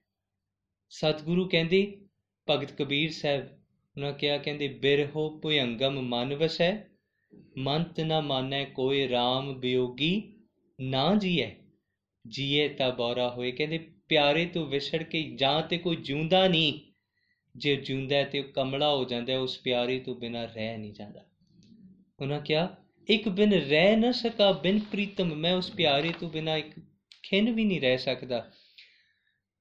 ਕਬ, ਭਗਤ ਕਬੀਰ ਸਾਹਿਬ ਜੀ ਦਾ ਇੱਕ ਸ਼ਬਦ ਹੈ। ਉਹਨਾਂ ਕਿਹਾ, ਕਹਿੰਦੇ, ਕਬੀਰ, ਚੱਕਈ ਜੋ ਨਿਸ ਵਿਚ ਰਹਿ, ਆਈ ਮਿਲੈ ਪ੍ਰਬਾਤ ਉਹਨਾਂ ਨੇ ਇੱਕ ਉਦਾਹਰਨ ਦਿੱਤਾ, ਕਹਿੰਦੇ, ਇੱਕ ਚੱਕਵੀ ਹੈ। ਉਹ ਚੱਕਵੀ ਦਾ ਸੂਰਜ ਨਾਲ ਪ੍ਰੇਮ ਹੈ। ਉਹ ਚੱਕਵੀ ਤੁਸੀਂ ਦੇਖੋ, ਹਰ ਵੇਲੇ ਸੂਰਜ ਵੱਲ ਤੱਕਦੀ। ਹੈ ਉਹਨਾਂ ਕਿਹਾ, ਕਹਿੰਦੇ, ਰਾਤ ਪੈ ਗਈ। ਤੇ ਉਸ ਚੱਕਵੀ ਦਾ ਵਿਛੋੜਾ ਹੋ ਗਿਆ ਆਪਣੇ ਪਿਆਰੇ ਪ੍ਰੇਮ ਭਰੇ ਸੂਰਜ ਨਾਲ। ਤੇ ਉਸ ਚੱਕਵੀ ਨੂੰ ਪੁੱਛ ਕੇ ਦੇਖੋ, ਰਾਤ ਹੀ ਤੇ ਹੈ। ਲੰਘ ਜਾਏਗੀ। ਸਵੇਰੇ ਫੇਰ ਸੂਰਜ ਆਏਗਾ, ਉਹਨੂੰ ਮਿਲ ਪਈ। ਨਹੀਂ, ਸਾਰੀ ਰਾਤ ਉਹ ਚੱਕਵੀ ਸਿਰ ਨੀਵਾ ਕਰਕੇ ਉਸ ਪਿਆਰੇ ਦੀ ਯਾਦ ਵਿੱਚ ਬਿਤਾਉਂਦੀ ਹੈ। ਇਹ ਸੋਚ ਕਰਕੇ ਕਿ ਇਹ ਇਹ ਰਾਤ ਵਿਛੋੜੇ ਦੀ ਹੈ, ਪਰ ਇਸ ਵਿਛੋੜੇ ਦੀ ਰਾਤ ਨੂੰ ਮੈਂ ਕਿਵੇਂ ਬੰਦਗੀ ਵਿੱਚ ਬਦਲ ਸਕਦੀ? ਕਿਵੇਂ ਉਸ ਪਿਆਰੇ ਦੀ ਯਾਦ ਵਿੱਚ ਰਵਾਂ? ਤੇ ਸੱਚੀ ਗੱਲ ਪਿਆਰੀ ਜਿੱਥੇ ਉਸ ਪਿਆਰੀ ਦੀ ਯਾਦ ਹੈ, ਉਹ ਪਿਆਰਾ ਉੱਥੇ ਹੀ ਵਸਦਾ ਹੈ। ਕਬੀਰ ਸਾਹਿਬ ਉਹਨਾਂ ਉਦਾਹਰਨ ਦਿੱਤੀ, ਕਹਿੰਦੇ, ਕਬੀਰ ਚੱਕਵੀ, ਚੱਕਈ ਜਿਉ ਨਿਸ ਵਿਛੜੈ ਆਈ ਮਿਲੈ ਪ੍ਰਭਾਤ, ਜੋ ਨਰ ਵਿਛੜੈ RAM ਤੋਂ RAM ਸਿਉ, ਨਾ ਦਿਨ ਮਿਲੇ ਨਾ ਰਾਤ। ਕਹਿੰਦੇ, ਜੇ ਉਸ ਤੋਂ ਵਿਛੜ ਗਏ ਕਹਿੰਦੇ ਉਹਨਾਂ ਨੂੰ ਨਾ ਦਿਨ ਚੈਨ, ਨਾ ਰਾਤ ਚੈਨ, ਉਹਨਾਂ ਨੂੰ ਤੇ ਉਸ ਨੂੰ ਮਿਲਿਆ ਹੀ ਚੈਨ ਹੋਏਗਾ। ਉਸ ਤੋਂ ਬਿਨਾ ਚੈਨ ਨਹੀਂ। ਤੇ ਇੱਕੋ ਗੱਲ ਹੈ, ਸਤਿਗੁਰੂ ਜੀ ਨੇ ਜ਼ਿਕਰ ਕੀਤਾ, ਕਹਿੰਦੇ ਚਾਉ ਕੀ ਹੈ? ਸਤਿਗੁਰੂ ਨੇ ਕਿਹਾ, ਕਹਿੰਦੇ ਯਾਰ ਵੇ ਪ੍ਰੈ ਹੱਬੇ ਸਖੀਆਂ, ਮੂੰਹ ਕਈ ਨਾ ਜਈਆਂ। ਮਾਰਸ਼ ਕਿਹਾ, ਮੈਂ ਜਾ ਕੇ ਦੇਖਿਆ, ਕਹਿੰਦੀ ਮੇਰੇ ਵਰਗੀਆਂ ਕਈ ਸਨ। ਕਹਿੰਦੇ ਕਿੱਦਾਂ ਦੀਆਂ? ਯਾਰ ਵੇ, ਹਿੱਕ ਟੂ ਹਿੱਕ ਚਾੜੇ। ਕਹਿੰਦੇ, ਨਹੀਂ, ਮੇਰੇ ਵਰਗੀਆਂ ਨਹੀਂ ਮੇਰੇ ਤੋਂ ਉੱਪਰ ਸੀਗੀਆਂ। ਉਹਨਾਂ ਦੀ ਅਵਸਥਾ ਮਨ ਦੀ ਤੇਰੀ ਬੰਦਗੀ ਉਹਨਾਂ ਦੇ ਅੰਦਰ ਮੇਰੇ ਤੋਂ ਵੀ ਕਿਤੇ ਉੱਚੇ ਉੱਠ ਕੇ ਉਹਨਾਂ ਨੇ ਤੇਰੀ ਸੇਵਾ ਕੀਤੀ, ਤੇਰੀ ਸਿਮਰਨ ਕੀਤਾ, ਤੇਰੀ ਬੰਦਗੀ ਕੀਤੀ। ਉਹਨਾਂ ਕਿਹਾ ਹਾਂ ਕਿਸ ਚਿਤੇ ਹੀਆਂ? ਕਹਿੰਦੇ, ਕਿਵੇਂ ਪਤਾ ਲੱਗੇ? ਉਹਨਾਂ ਕਿਹਾ, ਹਿੱਕ ਦੂ, ਹਿੱਕ ਚਾੜੇ, ਅਨਕ ਪਿਆਰੇ, ਨਿਤ ਕਰਦੇ ਭੋਗ ਬਿਲਾਸਾ। ਕਹਿੰਦੇ, ਉਹ ਨਿਤ ਤੇਰੇ ਸੁੱਖਾਂ ਨੂੰ ਮਾਣਦੀਆਂ ਪਈਆਂ ਨੇ, ਮੈਂ ਕਿੱਥੇ ਮਿਲਾਂ? ਉਹਨਾਂ ਕਿਹਾ ਤਿਨਾ ਦੇਖ ਮਨ ਚਾਉ ਉਠੰਦਾ। ਇਹ ਹੈ, ਜਾਂ ਕੁਆਰੀ ਤਾਂ ਚਾਉ। ਇਹ ਚਾਉ ਹੈ, ਤਿਨਾ ਦੇਖ ਮਨ ਚਾਉ ਉਠੰਦਾ। ਉਹਨਾਂ ਗੁਰਸਿੱਖਾਂ ਨੂੰ ਦੇਖ ਕੇ ਮੇਰੇ ਮਨ 'ਚ ਚਾਹ ਪੈਦਾ ਹੋਇਆ ਕਿ ਮੈਂ ਉਸ ਪਿਆਰੇ ਨੂੰ ਮਿਲਾਂ। ਮੈਂ ਵੀ ਜਪਜੀ ਸਾਹਿਬ ਦਾ ਪਾਠ ਕਰਾਂ, ਮੈਂ ਵੀ ਬੈਠ ਕੇ ਉਸ ਪਿਆਰੀ ਦੀ ਬੰਦਗੀ ਕਰਾਂ। ਸ਼ਾਇਦ ਮੇਰੇ ਹਿਰਦੇ ਵਿੱਚ ਵੀ ਸੁੱਖ ਆਵੇ। ਉਹਨਾਂ ਕਿਹਾ, ਤਿਨਾ ਦੇਖ ਮਨ ਚਾਉ ਉਠੰਦਾ ਹੋਂ ਤਿਸ ਆਗੇ ਮਨ ਡੇਹੀਆਂ। ਮੈਂ ਆਪਣਾ ਮਨ ਵਿਛਾ ਦਿੱਤਾ ਉਹਨਾਂ ਦੇ ਚਰਨਾਂ 'ਚ। ਨਾਨਕ ਕਹੈ ਬਿਨੂ ਸੁਹਾਗਣ, ਮੂੰ ਦਸ ਦਿਖਾਂ ਪਰ ਕਹੀਆਂ। ਕਹਿੰਦੇ, ਮੈਨੂੰ ਦੱਸੋ ਉਸ ਪਿਆਰੇ ਦਾ ਰਾਹ ਕੀ ਹੈ? ਉਸ ਪਿਆਰੀ ਦੇ ਰਸਤੇ ਮੈਂ ਜਾਵਾਂ। ਤੇ ਸੱਚੀ ਗੱਲ ਪਿਆਰਿਆ, ਆਪਣੇ ਮਨ ਦੇ ਵਿੱਚ ਉਚਾਉ ਹੋਵੇਗਾ ਤੇ ਉਸ ਪਿਆਰੀ ਨੂੰ ਮਿਲਣਾ ਸੌਖਾ ਹੈ। ਜੇ ਚਾਉ ਨਹੀਂ ਹੈ ਕਿ ਉਸ ਪਿਆਰੇ ਦੇ ਵਿਛੋੜੇ ਵਿੱਚ ਦੁੱਖ ਦੀ ਅੱਗ ਹੈ। ਉਸ ਦੁੱਖ ਦੀ ਅੱਗ ਵਿੱਚ ਕਿਤੇ ਰਸਤੇ ਵਿੱਚ ਨਾ ਰਹਿ ਜਾਈਏ। ਹਾਂ, ਮੁੜਿਆ ਤੇ ਨਹੀਂ ਜਾਣਾ, ਪਰ ਅੱਗੇ ਵੀ ਨਹੀਂ ਜਾਇਆ ਜਾਣਾ। ਰਸਤੇ 'ਚ ਰਹਿ ਗਿਆ, ਸੱਚੀ ਗੱਲ ਹੈ ਜਿਹੜਾ ਪਾਣੀ ਪਹਾੜ ਤੋਂ ਤੁਰਿਆ ਹੈ ਜੇ ਰਸਤੇ 'ਚ ਆਇਆ, ਉਹਦਾ ਰਾਹ ਕਿਸੇ ਮੋੜ ਦਿੱਤਾ, ਜਾਂ ਉਹ ਆਪ ਧਰਤੀ ਹੇਠਾਂ ਚਲਾ ਗਿਆ, ਜਾਂ ਉਸ ਪਾਣੀ ਨੇ ਸੋਚਿਆ ਕਿ ਮੈਂ ਕਿਉਂ ਸਮੁੰਦਰ ਵਿੱਚ ਮਿਲਾਂ? ਤੇ ਉਹ ਪਾਣੀ ਸਮੁੰਦਰ 'ਚ ਮਿਲਣ ਵਾਸਤੇ ਆਪਣੀ ਚਾਉ ਨੂੰ ਗਵਾ ਬੈਠਾ। ਤੇ ਸੱਚੀ ਗੱਲ ਹੈ ਪਿਆਰਿਓ, ਧੁੱਪ ਇੱਕ ਦਿਨ ਉਸ ਪਾਣੀ ਨੂੰ ਸੁਕਾ ਦੇਗੀ। ਜਾਂ ਉਹ ਪਾਣੀ ਤੁਰਦਾ ਹੋਇਆ ਜਿਹੜਾ ਨਿਰਮਲ ਸੀ, ਪਵਿੱਤਰ ਸੀ ਪਿਓਰ ਸੀ ਫਰੈਸ਼ ਸੀ, ਉਹ ਪਾਣੀ ਕਿਸੇ ਥਾਂ ਜਾ ਕੇ ਖੜ ਜਾਏਗਾ, ਇੱਕ ਛੱਪੜ ਦਾ ਰੂਪ ਲੈ ਲੇਗਾ ਤੇ ਛੱਪੜ ਵਿੱਚ ਕਦੇ ਸਮੁੰਦਰ ਵਰਗੇ ਰਤਨ ਪਦਾਰਥ ਨਹੀਂ ਹੁੰਦੇ। ਛੱਪੜ ਵਿੱਚੋਂ ਬਦਬੂ ਆਂਦੀ ਹੈ। ਸੱਚੀ ਗੱਲ ਹੈ, ਜਿਹੜਾ ਪਾਣੀ ਸਮੁੰਦਰ ਦਾ ਰੂਪ ਨਹੀਂ ਹੋਇਆ, ਵਿੱਚ ਰਹਿ ਗਿਆ, ਉਹਦੇ ਵਿੱਚੋਂ ਉਸ ਦੇ ਜੀਵਨ ਵਿੱਚੋਂ ਬਦਬੂ ਆਏਗੀ। ਜਿਹੜਾ ਤੁਰਦਾ ਹੋਇਆ ਉਸ ਪਿਆਰੇ ਦੇ ਘਰ ਤੱਕ ਨਾ ਪਹੁੰਚਿਆ, ਰਸਤੇ 'ਚ ਰਹਿ ਗਿਆ, ਉਹਦੇ ਜੀਵਨ ਵਿੱਚ ਵੀ ਬਦਬੂ ਆਏਗੀ। ਤਾਂ ਬਾਬਾ ਫਰੀਦ ਸਾਹਿਬ ਕੱਲ ਬਚਨ ਆਖਿਆ ਸੀ ਕਿ ਤਤੀ ਤੋਏ ਨਾ ਪਲਵੈ। ਕਹਿੰਦੇ, ਨਹੀਂ, ਇਹ ਉਹ ਹੈ ਜਿਹੜਾ ਉਸ ਪਿਆਰੇ ਦੇ ਨਿਕਟ ਰਹਿੰਦਾ ਹੈ ਉਹਦੇ ਰਸਤੇ ਤੇ ਤੁਰਿਆ, ਪਰ ਤੁਰਦੀਆਂ ਤੁਰਦੀਆਂ ਵਿੱਚ ਰਹਿ ਗਿਆ। ਇਹਦੇ ਜੀਵਨ 'ਚੋਂ ਬਦਬੂ ਆਂਦੀ ਹੈ। ਤੂੰ ਇੱਕ ਕੰਮ ਕਰ ਚਾਉ ਪੈਦਾ ਕਰ ਚਾਉ ਤੈਨੂੰ ਉਸ ਪਾਣੀ ਦੀ ਤਰ੍ਹਾਂ ਸਮੁੰਦਰ ਵਿੱਚ ਮਿਲਾ ਦੇਗਾ। ਤੂੰ ਤੁਰਦਾ ਰਹਿ ਖੜ ਨਾ। ਜੇ ਜੀਵਨ 'ਚ ਖੜ ਗਿਆ ਤੇ ਤੇਰੇ ਜੀਵਨ 'ਚੋਂ ਬਦਬੂ ਆਏਗੀ। ਜੇ ਹੌਲੀ ਹੌਲੀ ਤੁਰਦਾ ਰਿਹਾ ਤੇ ਤੁਰਦੀਆਂ ਇੱਕ ਦਿਨ ਉਸ ਪਿਆਰੀ ਦਾ ਸੰਗ, ਉਸ ਪਿਆਰੀ ਦਾ ਆਨੰਦ ਤੈਨੂੰ ਮਿਲੇਗਾ। ਹਾਂ, ਰਸਤੇ 'ਚ ਰੁਕਾਵਟਾਂ ਨਹੀਂ ਰਸਤੇ 'ਚ ਕਈ ਪੱਥਰ ਚਟਾਨਾਂ ਮਿਲਣਗੀਆਂ ਉਹਨਾਂ ਦੀਆਂ ਪਰਵਾਹ ਨਾ ਕਰ। ਇਸ ਦੁੱਖ ਨੂੰ ਆਪਣੇ ਸਰੀਰ ਤੇ ਹੰਡਾ ਇਸ ਤਪਸ਼ ਨੂੰ ਆਪਣੇ ਸਰੀਰ ਤੇ ਹੰਡਾ ਕਿਸ ਤਰ੍ਹਾਂ? ਜਿਸ ਤਰ੍ਹਾਂ ਇੱਕ ਸੋਨਾ ਪਠਾਲੀ 'ਚ ਪਿਆ ਗਰਮ ਹੁੰਦਾ ਹੈ ਤੇ ਉਹ ਗਰਮ ਹੋਇਆ ਸੋਨਾ। ਉਹ ਗਰਮ ਇੰਨਾ ਤਪਦਾ ਹੈ, ਇੰਨਾ ਤਪਦਾ ਹੈ ਕਿ ਤਪ ਤਪ ਕੇ ਉਹਦੇ ਵਿੱਚੋਂ ਇੰਪਿਉਰਿਟੀਜ਼ ਨਿਕਲ ਜਾਂਦੀਆਂ ਨੇ। ਹਾਂ ਇਸ ਦੁੱਖ ਨੂੰ, ਇਸ ਇਹਨਾਂ ਮਾਮਲਿਆਂ ਨੂੰ ਤੂੰ ਇੱਕ ਕੰਮ ਕਰ, ਉਸ ਪਠਾਲੀ ਦੀ ਤਰ੍ਹਾਂ ਸਮਝ, ਜਦੋਂ ਇਹ ਦੁੱਖ ਪਿੰਡੇ ਤੇ ਸਰੀਰ ਤੇ ਮਨ ਤੇ ਹਟਾਏਗਾ ਤੇਰੇ ਅੰਦਰ ਦੀਆਂ ਅਸ਼ੁੱਧੀਆਂ ਨਿਕਲ ਜਾਣਗੀਆਂ। ਤੇਰੇ ਅੰਦਰ ਦੀਆਂ ਇੰਪਿਉਰਿਟੀਜ਼ ਨਿਕਲ ਜਾਣਗੀਆਂ ਤੇ ਤੂੰ ਇੱਕ ਪਵਿੱਤਰ ਬਣ ਜਾਏਗਾ ਤੇ ਪਵਿੱਤਰ ਨੂੰ ਸਤਿਗੁਰੂ ਛੇਤੀ ਪ੍ਰਵਾਨ ਕਰ ਲੈਂਦੇ ਨੇ। ਸੋ ਸਤਿਗੁਰੂ ਕਿਰਪਾ ਕਰੇ ਸਾਡੇ ਜੀਵਨ ਵਿੱਚ ਵੀ ਸਤਿਗੁਰੂ ਜੀ, ਉਹ ਚਾਹ ਬਖਸ਼ਿਸ਼ ਕਰਨ ਜਿਸ ਚਾਹ ਕਰਕੇ ਉਸ ਪਿਆਰੀ ਦਾ ਮਿਲਾਪ ਹੋ ਸਕੇ। ਸੋ ਸਤਿਗੁਰੂ ਕਿਰਪਾ ਕਰੇ, ਇੰਨੀਆਂ ਕੁ ਵਿਚਾਰਾਂ ਪ੍ਰਵਾਨ ਕਰਿਓ। ਵਿਚਾਰ ਕਰਦੀਆਂ ਬੇਅੰਤ ਭੁੱਲਾਂ ਗਲਤੀਆਂ ਹੋ ਗਈਆਂ ਹੋਣਗੀਆਂ। ਸਤਿਗੁਰੂ ਬਖਸ਼ੰਦ ਨੇ ਬਖਸ਼ਦੇ ਆ ਜੇ। ਤੇ ਅਸੀਸ ਬਲਾਉ ਫਤਿਹ। ਵਾਹਿਗੁਰੂ ਜੀ ਕਾ ਖਾਲਸਾ, ਵਾਹਿਗੁਰੂ ਜੀ ਕੀ ਫਤਿਹ।